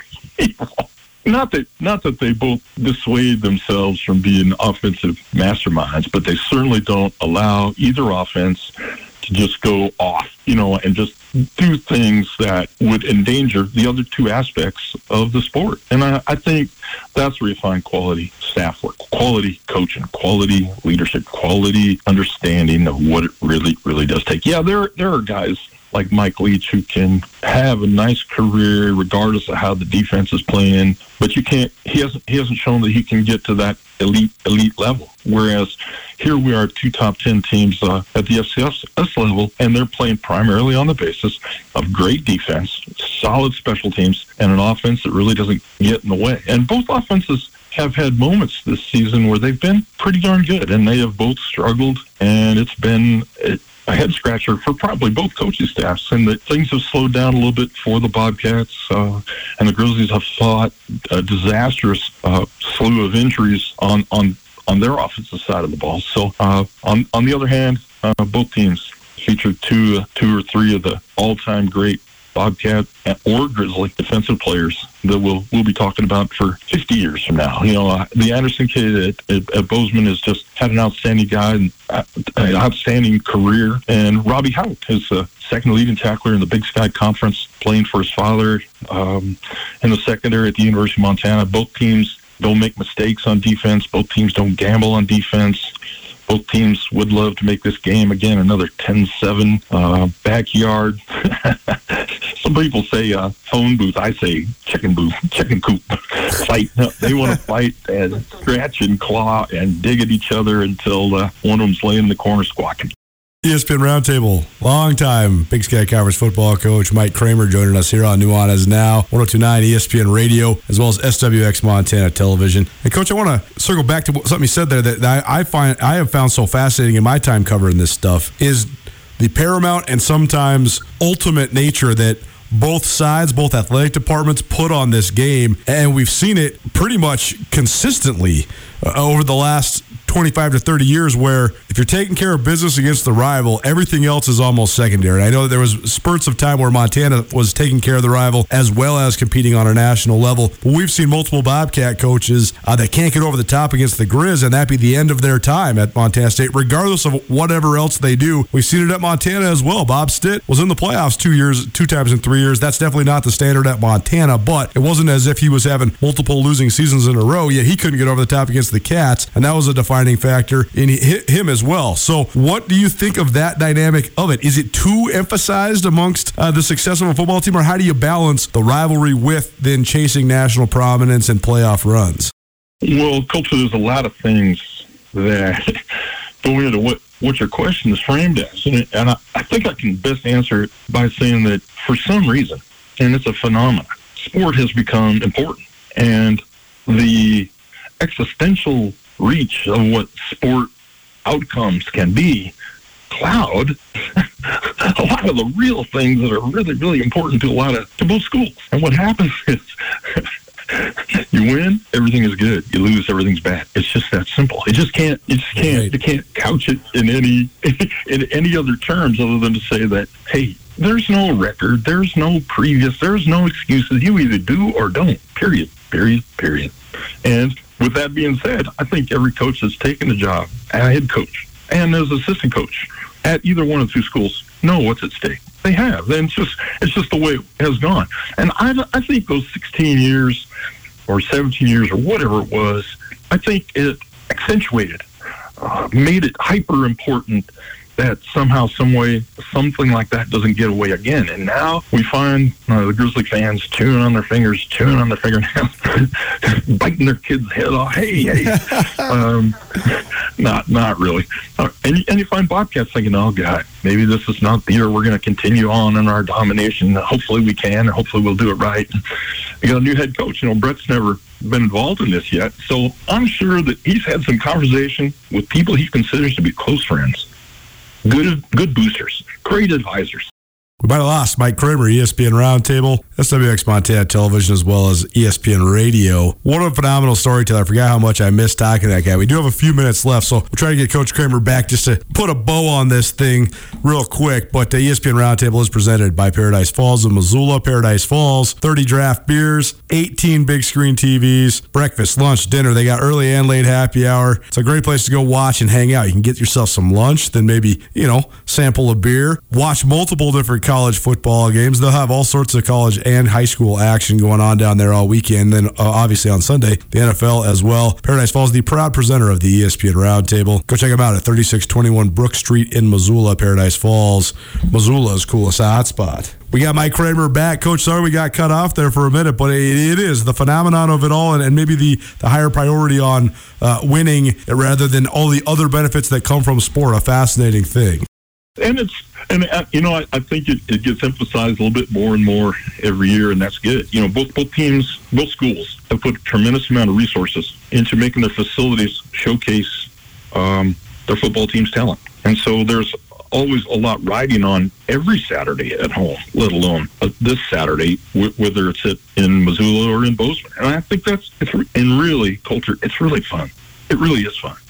You know, e- even and we lost there in 2004 and then again in 2006. And on the way home, the last thing I was was suicidal about it because I knew we had played well. We were playing against a great program, a great heritage, and awesome fans. And that, that's the Grizzly fans have taught the Bobcat fans how to beat. They really have. Uh, I couldn't wait to go into Grizzly Stadium when I was an assistant coach at Eastern Washington after the stadium had really gotten rocking and rolling. And it was fun. It still is. It's still a, a great place to go. And the Bobcats have just emulated that, uh, not just with facilities and not just with money, but with uh, enthusiasm and vocals and the band and everything. Everything's good. So uh, I'm pretty proud of the fact that both schools are doing so well, and I'm looking forward to a great game on Saturday. Absolutely a great game. Two more things for you, Coach. And thanks so much for spending time with us. It's been awesome talking to you. Love catching up. Love listening to your stories. but you mentioned Brent Vigen, though, and Coach Vigen's done a phenomenal job at Montana State in year one. I think that the biggest piece of credit you could give him is is how steady handed he has been. It's very fun to watch him coaching games because he is so objectively different than so many of the guys I've been around at the Montana schools. And uh, he, but his ability to get his playmakers the ball has been very impressive. His ability to absolutely ride the awesome defense that they have, that's led by Troy Andersen and and spearheaded by Chase Benson, one of the best interior guys in the league, has been awesome. But coach, he has never coached in this game before. What's it like going in the belly of the beast in Missoula for the first time? You know, I know a lot of words, buddy. it's uh, it's uh, it's something. You know, it's uh, it, it begins. You know, really as that as that last seconds tick off the clock of the last game last Saturday night, and by Sunday, you know, you've already got that pit in your stomach, and then by Monday, Tuesday, Wednesday, and Thursday, you know, you're trying to do everything you can to, you know, stay the course be a leader, show your people that it's not going to be that, you know, it's not going to be that uphill. And then on Friday, uh, as you roll down to Missoula, you, you just have to enjoy the trip and look out there and, and see lots of other people doing lots of other things that are probably not going to really care about it because by the time you get into town on, on Friday night, it seems like now everybody's aiming at you. So to me, and because it's not akin to combat, it's not akin to a battle. It's not it's not war. It's exercise of your opportunity athletically to the utmost and the most extreme at our level. And I just think that's that's the most fun. That's what you. That's why you coach. You know, there's a lot of other games this Saturday in the Big Sky Conference. A lot of other teams are playing, and they will not even come close to what this is all about. And that's why this thing, where it's scheduled and how it's scheduled, uh, just keeps the season alive for everybody all the way down to the bitter end. And I know, you know, you talk about Ohio State, Michigan, and Texas, Oklahoma, and you go on to, you know, Florida, Alabama, or whatever. You, you can keep going on and on and on. But this one is personal. This one is about grade school kids wanting to grow up to be Bobcats or Grizzlies. This is about junior high kids deciding where they want to go to college when they get in after they get out of high school, based upon who's been successful and the perception that that maybe place is more well run or better run. So a lot going, a lot comes out of this game that's not just about the doggerel of the win loss record. No doubt about it. Uh, awesome perspective. Last thing for you, then, Coach Mike Kramer joining us here on Nuanez Now, ESPN Radio, SWX Montana Television this game. What do you think? Well, not the deciding factor, but what could be the thing that tips the pendulum? Because to me, when I look at it on paper, break it down, there's a, a lot of advantages on each side. I think that, that each side has distinct advantages in terms of matchups and things like that. When it all plays out, I think it's basically a stalemate. So, what is the thing that can make the pendulum swing one way or the other in the favor of these two teams on Saturday? Culture and the history of this thing and not just the recent history, but the overall history of this thing, it has come down to one little thing at the very end what was it, four years ago when uh, the Montana State defense lineman was able to cause a fumble on the goal line as the Grizzlies were going in for the go ahead touchdown? Was that two years ago? That was 2018, so that's the last time the game was in Missoula. My goodness. So, with that being said, I, I, I think of everything, you know, all the plays. I can remember almost every single play for all the years I've coached in this game. And I can remember that play in, in and of itself. And so I just, maybe it's the last play. seriously, this could be a last play deal because the defenses are pretty tight. The kick teams are very solid. Um, the offenses are not, they're not Eastern Washington level, but they're also going to be coached and led by guys who are going to be pretty dang careful.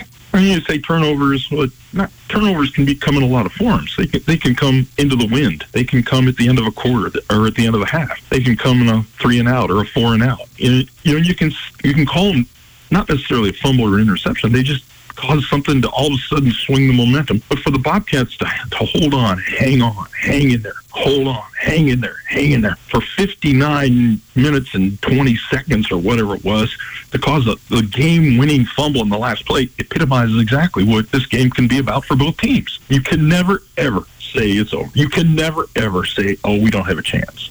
Because the fans will be there, the fans will be rolling, your emotions will get the most of you, and then emotion will run out, coaching will run out, and then athletic ability will run out, and all that's going to be left then is guts.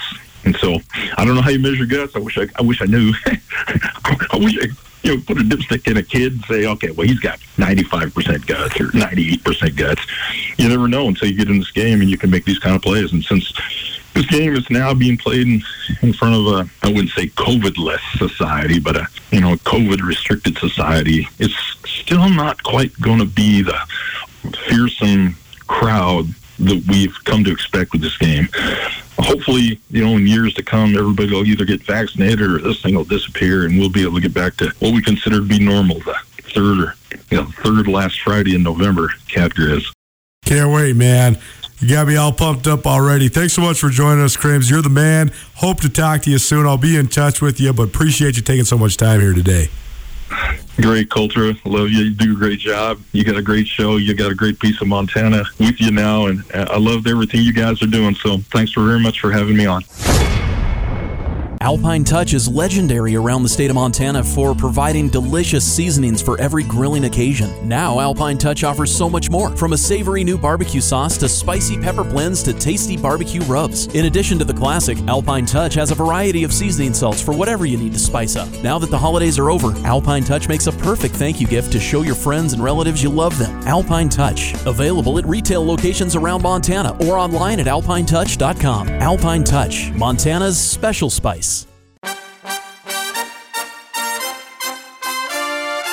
So you're sad college game day isn't coming to Missoula? I got news for you. College game day has always been in Missoula. ESPN Missoula has been the proud host of our ESPN Twisted Tailgate all season long and for the last five years. So if you need someone to get all ready for Saturday's showdown with Montana State coming to the Garden City to take on Montana, swing on down and hang out with me, Colter Nuanez, and all my good buddies as we get you prepped for the 120th edition of the fiercest rivalry in college football. Our ESPN College Game Day comes to you live starting at 10 a.m. on Saturday from the Chamber of Commerce parking lot. We will have drinks courtesy of the Badlander. Pepsi Cola will be on hand serving some beverages. We'll also have swag from all our great sponsors, including RV Truck Sales, Ryan Holloway and Miller, Alpine Touch, and Twisted Tea. Don't be sad. Come hang out with us at our ESPN Missoula College Game Day Twisted Tailgate beginning at 10 a.m. from the Chamber of Commerce parking lot. We'll see you there. Well, happy now for our latest across the sideline. And this one, a big one because it's the biggest game of the year in the state of Montana. Montana State travels to Montana to play the Grizzlies. Couple top seven teams, couple playoff scenarios. We're joined now by Brent Vigen, the head coach of the Montana State Bobcats. And coach, welcome to your first rivalry week. How you feeling? Uh, I'm feeling good. You know, I uh, when we laid out uh, what we hoped this season would maybe look like, you know, I, I'd like to think we're exactly where we wanted to be. You know, knowing this game um, sat at the end of the regular season, obviously the I think the rivalry and the, the Great Divide Trophy, the you know everything there speaks for itself. But then to have um, you know a conference title on the line, um, certainly you know seeding uh, for the playoffs on the line. Um, you know, I don't think we could ask for a better scenario. Did you have any perception of the Montana Montana State rivalry before you got to Montana State? Well, it certainly knew it it, it, existed. Have you know played against both schools twice each, I guess. Um, but beyond that, um, maybe anything I would have known, I probably would have assumed, I guess. So uh, it was made pretty clear to me right from the get go. You know how much it matters, and honestly, that doesn't surprise me one bit. Uh, you know, growing up in a state where the university and the state university are the the highest teams, I guess. There's no pro sports. Um, you know, it's it's it's made made for this. You know, it's made for this to be the showcase. Uh, you know, for the state, and especially a state like Montana where where football um, is so important, and you know, um, very comparable to North Dakota. That rivalry, I, I think, is in the rearview mirror. It's a long. It's it's not what it was by any means, and, and this one has stood the test of time. Um, you know, and and I think with where we're both at right now, ranked in the top seven, um, boy, it's certainly shaping up to be a great a great matchup.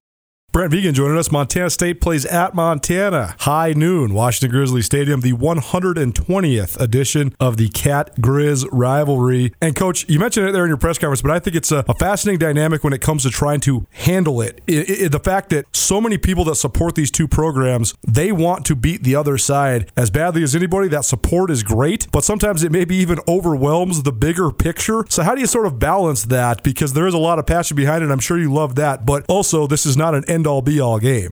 No, that's right. I, I you know it it's important, um, and there's a, a, great deal of importance you know put on this game, um, keeping that trophy here in Bozeman. Um, but it's not our last game either. Um, you know, so we have to we have to go in with a plan that we're going to win this football game, and, and, there's a lot of reasons we need to win this football game. Um, because this rivalry is not just this one Saturday in November, it's it's an everyday affair you know, across the state, and, and certainly, you know, um, we want to we want to have the upper hand, and and you know, we want all our guys, you know, no matter where they're from in Montana, they, to go back home and and be able to, you know, wave the flag, wear the colors, and, and you know, I, I think that that's very important. And um, you know, we're pouring ourselves into this game, you know, for for all the reasons, the rivalry, the, the conference championship, the seeding. I mean, all that comes into play, and you know, I'm just excited that we do have all all that to play for. And you know, um, shoot, there's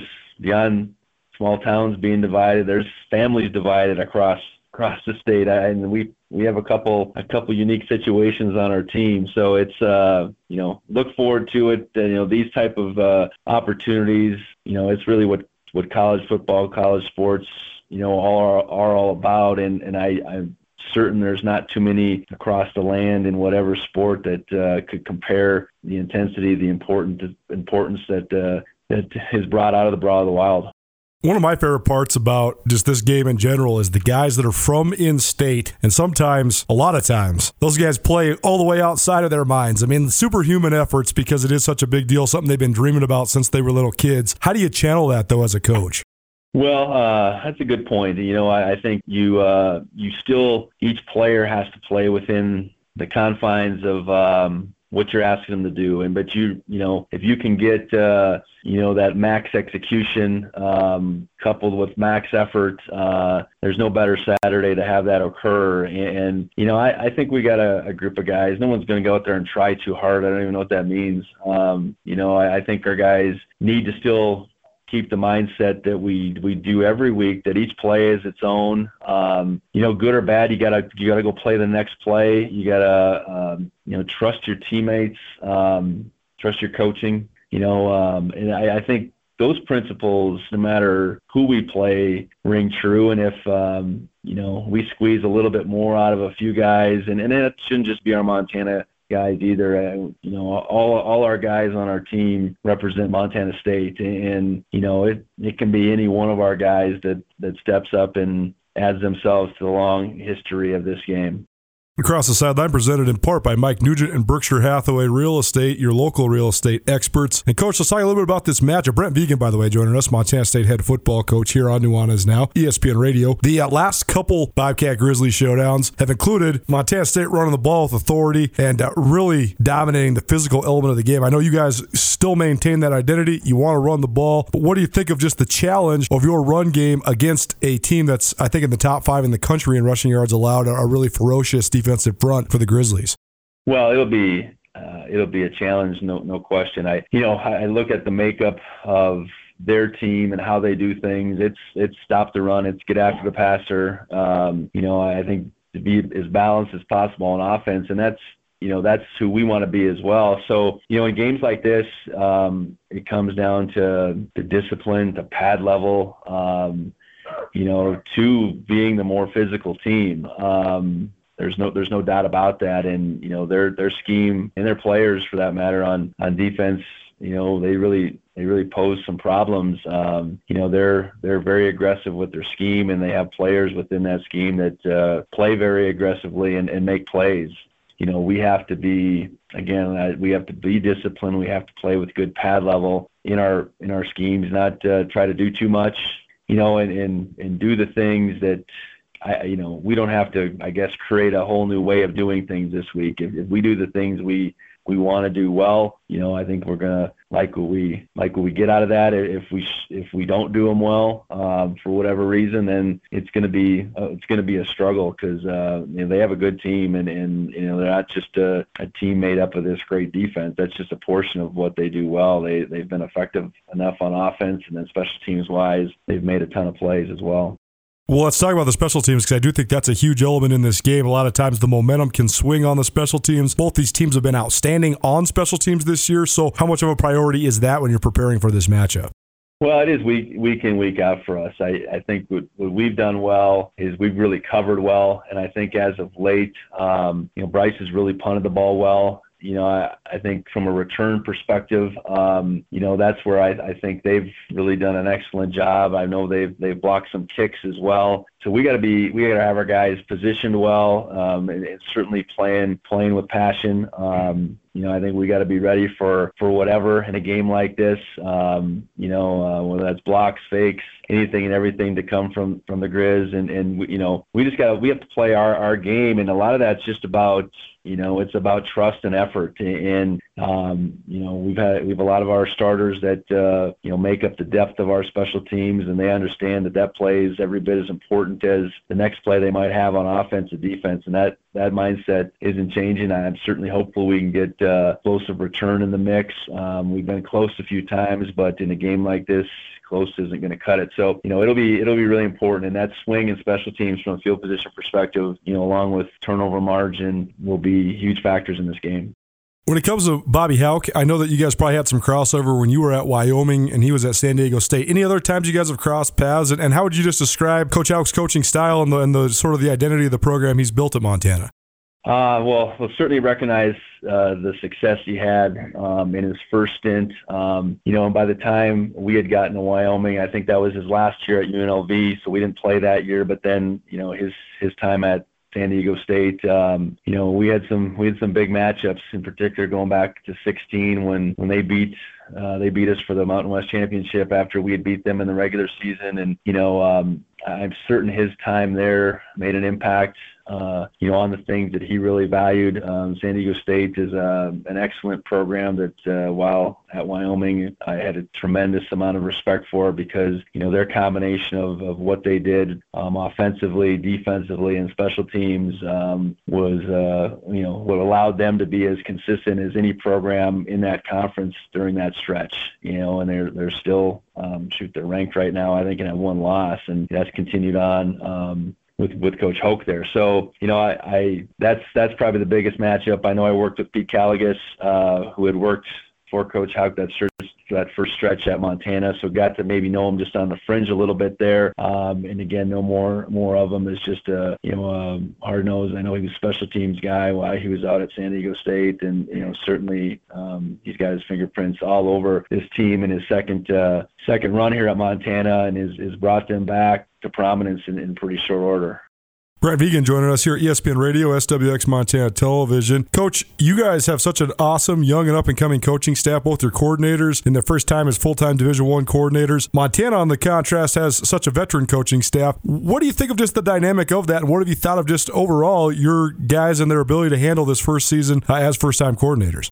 Yeah, that's a that's a great point, Colter. Yeah, you look at their staff, um, tons of experience, tons of uh, you know successful experience um, that, that, that he's been able to assemble there in Missoula, and and you know I I'm I'm certain that's the the, the model that that he wanted to to bring this this program back to where where it was when we left it. I know know for us, um, you know I, I felt like in the two hires that I made at coordinator, um, hired guys that, that I knew, you know, felt like in my heart were ready for this opportunity, um, that I put a lot of trust into. And, and, you know, I really appreciated their, their efforts not only on game days but their leadership of the staff and, and the, the respective sides of the football from a week week to week perspective. You know, I know we have a, a blend of of five you know new guys per se and, and five guys that were on the previous previous staff and, and how that's all come together, um, is, is certainly credit to both coordinators making making it work. And you know, I, I think at the same time, you know, our, our players have been open minded and bought into you know what was a significant amount of change. I think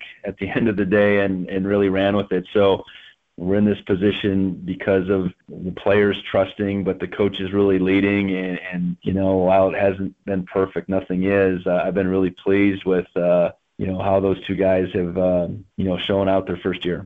Brent Vigen joining us here on ESPN Radio, SWX Montana Television. And two more things for you, Coach. One, I was getting a little sad last week because Chase Benson and Troy Andersen are two of my favorite players I've ever covered at any school in the Big Sky Conference. I just think those guys are awesome. I think their work ethic, their dedication, and just how tough they are been tremendous. But I just want to ask you specifically about those two because it seems like they've really been the heart and soul of your defense. And this is probably going to be a very emotional and special moment for them on Saturday. So, what are your hopes for those two guys in their final Bobcat Grizz game? Well, first off, that they they can leave this deal undefeated in that game. Um, that's that's the first thing. I'm sure that's the first thing they would both say as well. But I, you know, those two um, week in week out have been so impactful, and you know, two different deals as far as you know the recognition. I, I think uh, you know Troy's. I think he's out there running sideline to sideline. You know, it's it's pretty easy for anybody in the stands to see the impact that, that he makes um, all over the place. You know, and then on the flip side, um, you know, Chase has, has been you know such a key component and he's probably he's where it begins for us. You know, his ability to disrupt up front allows us to do you know different things as you move on back. Um, you know, linebackers into the secondary, and, you know, um, toughness, um, unselfishness. Um, you know, when when both of them speak, you know, everybody's going to listen you know, because when they do speak, it uh, it's something that matters, something that is from the heart, something that that it comes out of you know their their experience, um, being young players and, being a big part of um, the build here. And, you know they want nothing more than to I, I know leave this place better than they they found it, and they're going to do that. You know, but I, I know they have you know they have big things in mind, and one of them you know is certainly you know for their careers to to say that they they never lost in this game. And um you know that's that's what's right in front of us. There's there's things beyond that. Um you know i think for both of them to you know to, to be conference champions um i think would be really important and then you know see where we can take this beyond that. But um you know they're all about this program all about the team and and and they've given so much and and you know hopefully we can just continue this on for both of them and the remainder of that uh that very special group of fifth and sixth year guys that we have. Well, last thing for you, coach. The fact is that both these teams, at least in my estimation, are playoff teams already. And so there's a lot on the line in this game. But what sort of vault do you think this could give you into the postseason? And, and how big would that be uh, if you guys want to fulfill the goals that you have on your mind? Well, it'd be huge. I, I think we've, you know, we looked at a, a late season schedule that included a trip to Ogden, a trip to Cheney, and then a trip to Missoula. And you know, uh, with a couple games at home in between, and we've, we've been able to find a way on those other two road trips to to win games, you know, or beat teams, I guess that this team hadn't, these guys hadn't beat, uh, beaten. And you know, here sits the biggest one of them all. Um, and I know I think it would be a, a tremendous um, boost, and, and and you know, I know our guys respect the Grizz and their ability and what they've they've done this year, and you know, understand that we're going to have to play play really well, and, and that'll be the same moving forward as as we we get those opportunities um, in the playoffs. And and you know, I, to some degree, I, I think we've probably felt like you know um, we've been playing playoff football for a little while now, and, and, and this is the next one up, and it's is this is the most important one that we've had to this point. Um, so you know we got to go out and you know rise the occasion, take on a, a very good team, a, a, a tremendous challenge in a hostile environment, and you know you make it through games like this. You continue to you know galvanize, I guess, what type of team you have, and and just uh, that that inner belief is is you know that it builds that much more. Well, Coach, we appreciate you taking so much time. I know it's a very busy week for you, and uh, we'll look forward to seeing you this weekend. In the meantime, best of luck with all the preparation and all the hype, and the best of luck on Saturday. All right. Thanks a lot, Colter. Go Cats.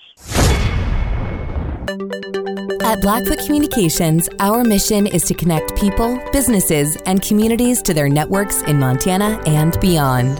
Through Blackfoot sponsorships, local ambassadors, and public programs, we support initiatives such as the Emergency Broadband Benefit, fiber deployments, and community events. For information on our commitment to improving our communities with fast, reliable, and secure internet access, go to blackfootcommunications.com/news.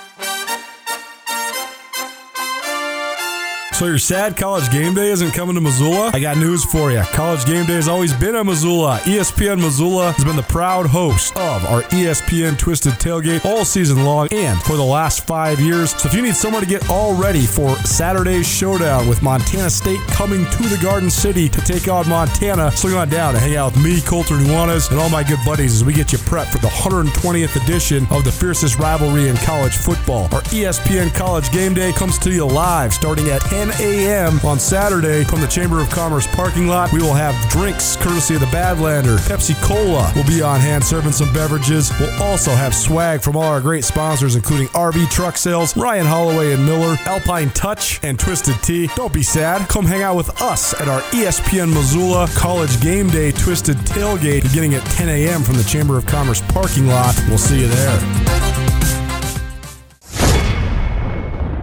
Coming to you now from the SWX Montana studios on Tuesday still, but we're playing this on a Thursday. My good friend Shaun Rainey, the sports director at SWX Montana, joining me.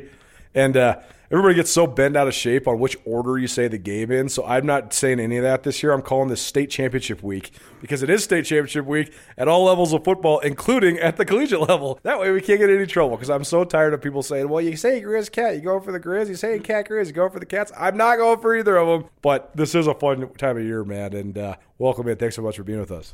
Yeah, of course. Yeah, a lot, uh, a lot going on. We had to figure out how we're going to attack all of Saturday because – state championship in Florence. We got one in Thompson Falls. We got Hamilton's playing over in Laurel. Um, it's just uh, we got a lot going on. Of course, the one on Friday night yep. here in Missoula too, featuring Missoula Sentinel and Billings West, a rematch of last year's state championship game as well. I was thinking about that earlier today. I was thinking how covering high school sports is awesome. We both love it covering state championship high school sports is the best. It's so great, and it's the raw emotion that follows after those games. But I was thinking how it is too. It is sort of unfortunate that these the the rivalry game at the college level and then the uh, state championship games overlap because I'm sure like you're probably sending some reporters from SWX Montana out to cover these games on Saturday, and they're feeling left out that they're not getting to the Cat Grizz game. But it's like that's you know all this this stuff is so fun to cover. It's just I think it's unfortunate that sometimes like Class A and Class B have to share the spotlight with the Bobcat Grizzly game. Well, think about all the all the Cats and Grizz fans too that right. are a part that play football or are parents of kids on the teams. Like we got to figure this out. Like right. just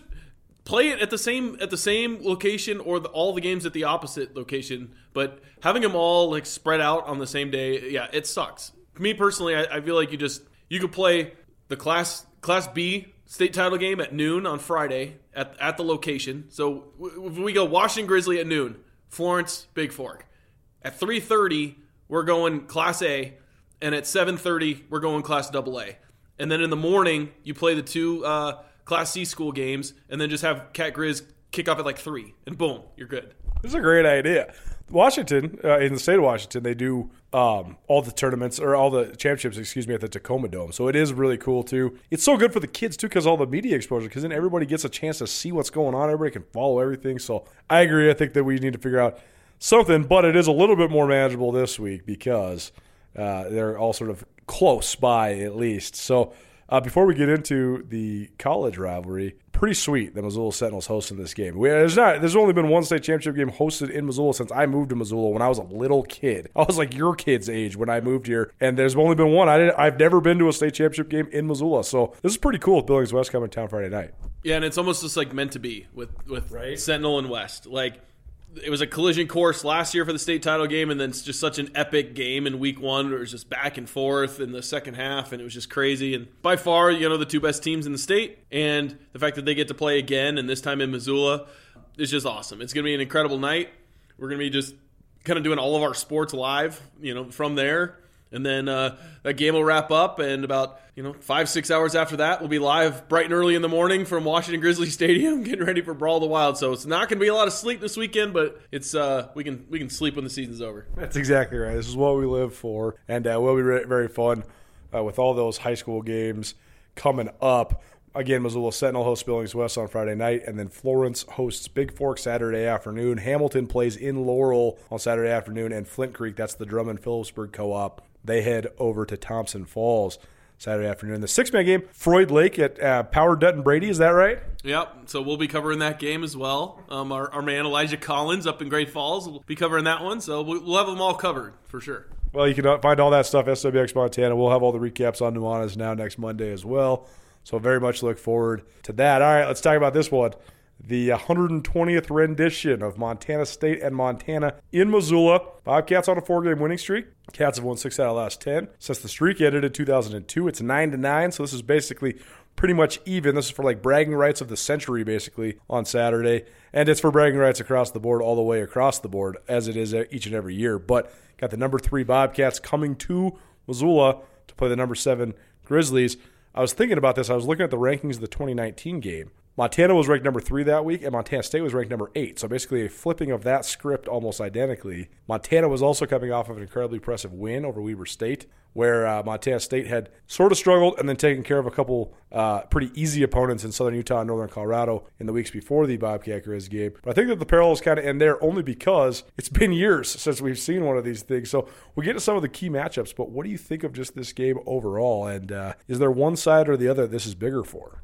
Oh, it's definitely bigger for Montana. It's they got to snap the streak, right? Yeah, it's not even close. And but particularly also because the Cats already have nine wins. Like the Cats are a playoff seed no matter what happens. It's not that this isn't a big game, but it's the difference between probably the two seed and like the seven seed for the Cats. Whereas this is the difference between a seed and not a seed probably for the Grizz. Yeah, Montana's got to be kicking themselves because I mean I, I think if, if Cam Humphrey plays in the Sac State game, they win that one and you have a chance if, if Cole Grossman comes down with the catch at Eastern. Like if you win one of those games, you're sitting pretty, and and everything is you know there's not as much pressure going into this one. But obviously with the streak, it just year after year it just amplifies the pressure, right? Because everybody you know it's been just so long now, and and Grizz fans need that win. Um, it's it's the Champion Center has that little little location that has the spot for the Continental Divide Trophy, and it's never it's just been sitting there, yeah. And so um, obviously, you know that's that's the pressure there. I think it's fascinating from like the the non X's and O's, just like the motivational edge. Like whenever you're trying to like handicap a game and you're trying to use all of the other external things, like does the like motivationally you'd be like, oh well, the Grizz haven't won in so long, and they're at home. Like they're going to come out the more desperate team. They're going to be you know fighting harder to get it, which is true. But then also like because of the streak, like the pressure is mounting, and so I think it's and because of a new head coach too. Yeah, and so like I, I just think uh, I don't know. I, it's going to be very interesting, and I think it all depends on the momentum shifts in the game and how I think the narrative. Like I think if if Montana State starts imposing their will a little bit in the run game I think a lot of doubt is going to start creeping into the Montana sideline, the, the stands, and it's going to get you're going to start thinking of a couple of years ago, and it's really that that the pressure is going to really shift. But I think if Montana is able to come out, play well early, I think that hunger for ending the streak, for getting the trophy to Missoula. I think that's only going to add to the the fire of the momentum. So I think we talk about momentum a lot in these games, and and you kind of mentioned it when you came on our, our TV show. I think if the Grizz can use momentum in this game, it's going to be a, a massive key in this ball game. I think that's true. I think that the main motivation, Shaun Rainey, SWX Montana Television, joining us here on Nuanez now on both ESPN Radio and on SWX, courtesy of these guys. Thanks so much for taking us around the state each and every weekday. The the fact is that that's why the, the streaks when they reach more than three games become so paramount because of the legacies of the guys. The guys all Montana, if they can get a win, they can say we didn't go over against the Bobcats. That's huge compared to going over. It's the same thing for the Cats guys though. Like Brayden Konkol, former Montana State safety, he was all over Twitter this week saying, "Hey, I got it in my back pocket because I never lost to the Grizz. I can say whatever I want this week because I got all the bragging rights. And that's what Troy Andersen and, and guys like Lewis Kidd and Taylor Tuiasosopo and some of these cat seniors have on the line as well. But I think that you're right. I think that if the Grizz can harness the momentum, that's a big time factor in this game because they play such a momentum based style of football. On the flip side, though, I totally agree with you. This is a, a, bigger game for the Grizz only because of the way that it's gone the last couple years. And, you know, you bring Bobby Hauck back in. One of the main reasons you do that is to stop losing in state in any form or fashion. Um, I'm going to have a story this week. Actually, by the time you're listening to this, it'll be up on Skyline Sports. I always break down all the Montana guys on both rosters. There's 91 Montana guys that are going to play in this game. And, uh, 53 of those are from Montana or on, on the Grizzlies. That's a huge improvement. When Coach Hauck, improvement isn't the right word because I'm not saying the guys from Montana are better, but it's certainly a, uh, much higher number. When Bobby Hauck first took over, there was only 29 guys on the squad from Montana. So he's definitely put a high priority on that for better or worse, whatever you think of that. Uh, but it certainly is a factor. But make no mistake, Montana State was chasing Montana for so long that this game became the most important thing to so many people that follow Bobcat football. I think that that's changed a little bit because they're certainly into the playoffs for the seventh time since 2010, win, lose, or draw on Saturday. So they've they've fully affirmed themselves as a true national power. They were always good, but now they're a true national power, one of the best programs in the country for sure. So that maybe narrative has dissipated a little bit. That said, Jeff Choate was one of the most popular Bobcat coaches of all time. Jeff Choate went 29 25 at Montana State. Jeff Choate had a couple losing records in a row at Montana State, but Jeff Choate was able to overshadow every single possible element and every single possible flaw in his program because he won four straight Bobcat Grizzly games in resounding fashion by running the ball straight down the Grizz throats, something that Grizz people were not accustomed to seeing. So then, therefore, I do think for the broad ramifications after this game, in the moment, it's definitely bigger for the Grizz. Broadly, though, I think it's a toss up, if not bigger for the Cats, because if Bobby Hauck just wastes Brent Vigen on Saturday, Bobcat Nation is going to go crazy. And it could give them so much weird narrative, so many weird storylines going into the playoffs, and people might be just freaking out. Yeah, that's a really good point. I kind of hadn't thought about it from that perspective. But it is weird how things, narratives and things uh, change because, I mean, since I've gotten into my role as sports director here, like the Grizz haven't won. Like since Riley Corcoran became yes, the voice of the Grizz, like the Grizz have not won one of these things. My nephew Ellis is five years old. He's never seen the Grizzlies win against yeah, the Bobcats. So, I asked him last night. He's five years old. I said, "You know what this week is?" He goes, "Montana State and Montana are playing." I said, "Who's going to win?" He goes, "Bobcats." Duh. They the Grizzlies have never won. Yeah. In his mind, that's true. They never have won in his life. And like our anchor Ben Wyman, like when I asked him like about the season, he's like, "As long as they beat the Cats, that's the only thing that matters." That was kind of the thing that all Montana State fans used to be saying There's over the no years, kidding, and now yes. and now you're getting Grizz fans saying that. Before like that was never like oh you just have to beat the cats and then that's the only thing that matters. Like the grizz were worried about national titles and just assumed or like would uh, would not really worry about the cat game all that much because they just thought that they would win. So the fact that like grizz fans are now saying as long as we beat the cats like that's that shows well done Montana State for kind of switching the narrative the last few years as far as that goes. Well, there's also just the the overall broad scope of this in terms of institutional momentum, and Montana State has, has so much momentum right now as an institution. One of the things that could impact that positively on the Grizz side of things is if they can get a win. So I do, I do think that there's a lot on the line for this game to be sure uh, on both sides. Let's talk about a couple of the key matchups in this game. I think we have two of the best defenses in the country uh, in this game. I think we have a couple teams that it's very interesting to me because the narrative of the Grizz season for pretty much the last two months has been injuries. But then Montana State had a whole bunch of them on Saturday, so now that playing field's almost even as well.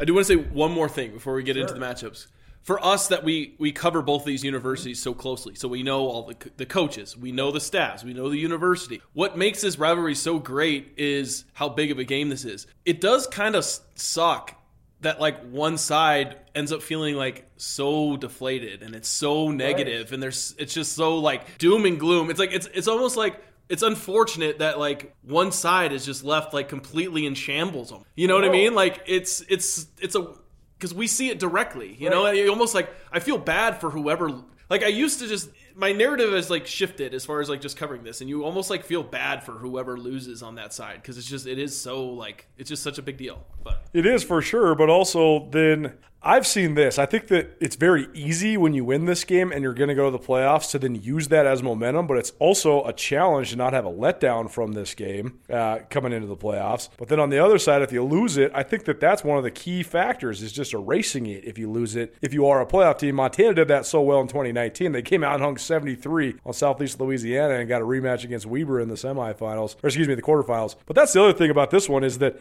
I have said since last spring that I think that these are two of the four best teams teams in the country. I still think that. I still think that they have a, as much of a chance to make a run at national championship as anybody in the United States of America at the FCS level. And I think that no matter who wins this game on Saturday, I still think that's true. I would agree. I think the Grizz need it more to make a run though, because they are a little bit banged up. I mean, so is Montana State, as you just mentioned. But I think the Grizz could really use a bye week. I think, like you said, Montana State's probably going to get a bye regardless of the game. So um, yeah, but going into that matchups and stuff, you know, people are have been asking me all week, as I'm sure they've been asking you, like, who's going to win? What's going to happen? Blah blah blah. Like, I really do think it. It if if we knew an exact percentage of health for like Isaiah Ifanse, I mean, I do think that he is he is such a uh, good player that, and he dictates so much of what they're able to do.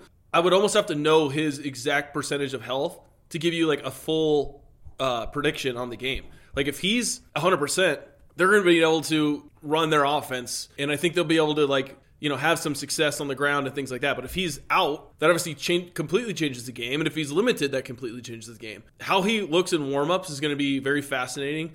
Um, I'm always on the field, kind of checking that stuff out, and I'm going to have a keen eye on how 22 looks in warmups because that's going to be pretty interesting. I also wouldn't be surprised if he's out or very limited that we might not see maybe 15 run the ball a few times. You never know. Yeah, maybe Troy Andersen could get some carries. The thing about the Cats, I think that Ifanse is going to be good to go. I, I, shouldn't say good to go, but I think he will play.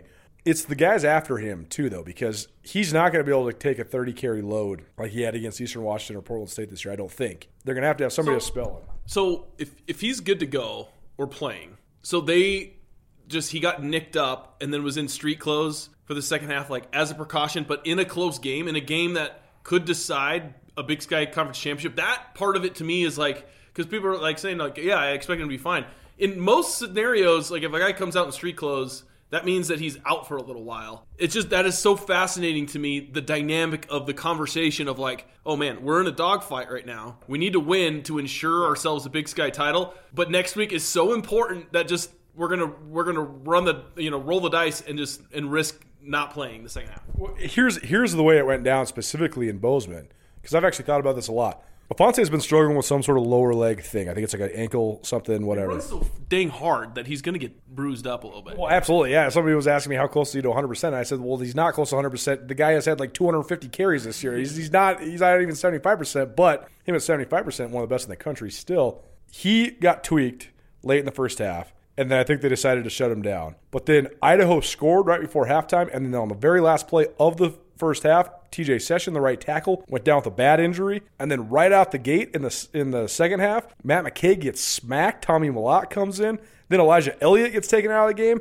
So I don't think they expected it to be a dogfight. I think that they wouldn't have shut down Ifanse at that moment if they knew Elliott was going to go out and Session was going to go out. But then those guys went out, but Ifanse is already in street clothes, so they can't say, "Hey, go get your clothes back on." And they tried to just figure out a way to win it. And I think I, I don't know. I, I think that they were mitigating him to a certain extent, um, but I don't know if they would have managed it that way if they would have known what was going to happen. Yeah, that makes more sense. I guess my question then to you is: Does Mon- how different does Montana approach this game as far as looking back at the 2019 film and maybe changing up like how aggressive they are or what they do defensively to avoid getting you know killed with gap scheme and all that kind of stuff. Well, that's the thing is the Montana State runs less gap scheme than they did under Jeff Choate. That is an advantage for Montana because the the scheme Montana State was running was absolutely the kryptonite of the Grizz defense. I mean, you see it as evidence in 350 yards rushing like the last four rivalry games, but also because TJ Session is out I highly doubt they're going to let Rush Reimer make his very first career start in Washington Grizzly at right tackle. Maybe they do. He's listed as number one on the depth chart. Maybe they do. But Sessions been out earlier this year as well, and they went with Taylor Tuiasosopo at right guard, at right tackle. Excuse me. That's their best five if they can then put Joey McElroy from Missoula Loyola in there at guard or Cole Sane, former Grizz. That's how they get to their best five. But not having Lewis Kidd and Taylor Tuiasosopo at guard, instead having them at tackle – that mitigates a lot of the advantages they have against the Grizz defense because the pulling guards and the delays, the counters, the stuff that Montana State was doing where they use patience to take advantage of the aggressiveness of the Grizz D. I think a lot of that stuff goes away with the reshuffling of the offensive line. But I do think this is the matchup we've been talking about all week here on Nuanez now. And I think it, it is the matchup in the game. I always thought like like and we don't know the the health status of like Eli Alford, but like the Grizz have been running, you know, pretty much him and Gubner just rotating throughout the yeah. whole year. Like, what if they just came out with two defensive tackles and like and gave them like a completely new look, even just like for like the first drive or something, just like. I don't think they would ever do that because I think in college a lot of times you just you more run what you run and it's harder to kind of like get out of your system. But what if they just took out an extra safety and put threw in an extra defensive tackle and just had and just went beefy up to, up front. Like I, am just curious, like why teams like don't do that more, and, yeah. or like why just to even give them another look, and then if it doesn't work, you just get back into like what you were doing, you know. It is a good point. There's a lot of adjustments to be made. The other thing I think it will make the Grizz defense operate a little bit better against this Bobcat offense. Let's just say everybody's healthy. Uh, if both are at full strength, and I know that a lot of people that follow the Grizz and follow Big Sky football will think that this is crazy for me to say, and this is not a shot at anybody. I just think that the linebackers at Montana this year are a lot more ready for this game than the ones in the past. And I know Dante Olson was the Buck Buchanan Award winner, but I just don't think that Jace Lewis is going to go out without playing one of his best games. I think he wants it that bad. I think Patrick O'Connell wants it that bad. As corny and as cliche as it sounds, I think the fact that those guys are all from Montana makes a huge difference, man. They also just, I mean, O'Connell and Lewis, not that Dante Olson didn't play like really hard because that guy played, he gave 100% effort on every play. But like O'Connell and Lewis, dude, they just like they go all out. Like they play so hard, they play so fast, and they they have that edge about them. Um, and Marcus Welnel's obviously been playing really well as well. Um, I think too one of the other bigger differences in this game is I think they're a lot stronger at corner, not only in coverage, but these corners can tackle a lot better than the corners from 2019. I was going over and like watching some highlights of that game and there's like a couple pitches where they like they pitched it to uh, Logan Jones like in the corner, right. and the who's the the kid that um, was a wide receiver and then he switched to corner. Um, they had Darian Nash, oh, Darian Nash, and, and Justin Calhoun. Calhoun, and they pitched it, and the wide receiver that was blocking him just completely threw him out of the picture, and Logan Jones kind of walks in on the pitch for a touchdown. Justin Ford ain't going to be shoved out of bounds on that block. Like he's going to shed the block and likely make a tackle. Like I think that is a major difference from this Montana defense. Um, not the interceptions, but the physicality that Omar Hicks-Onu and Justin Ford kind of bring as corners. Shaun Rainey, SWX Montana Television. We talk about this forever. We're out of time for today. We'll have a recap of all this next week, so keep it here. Nuanez now. Thanks so much for being here, man.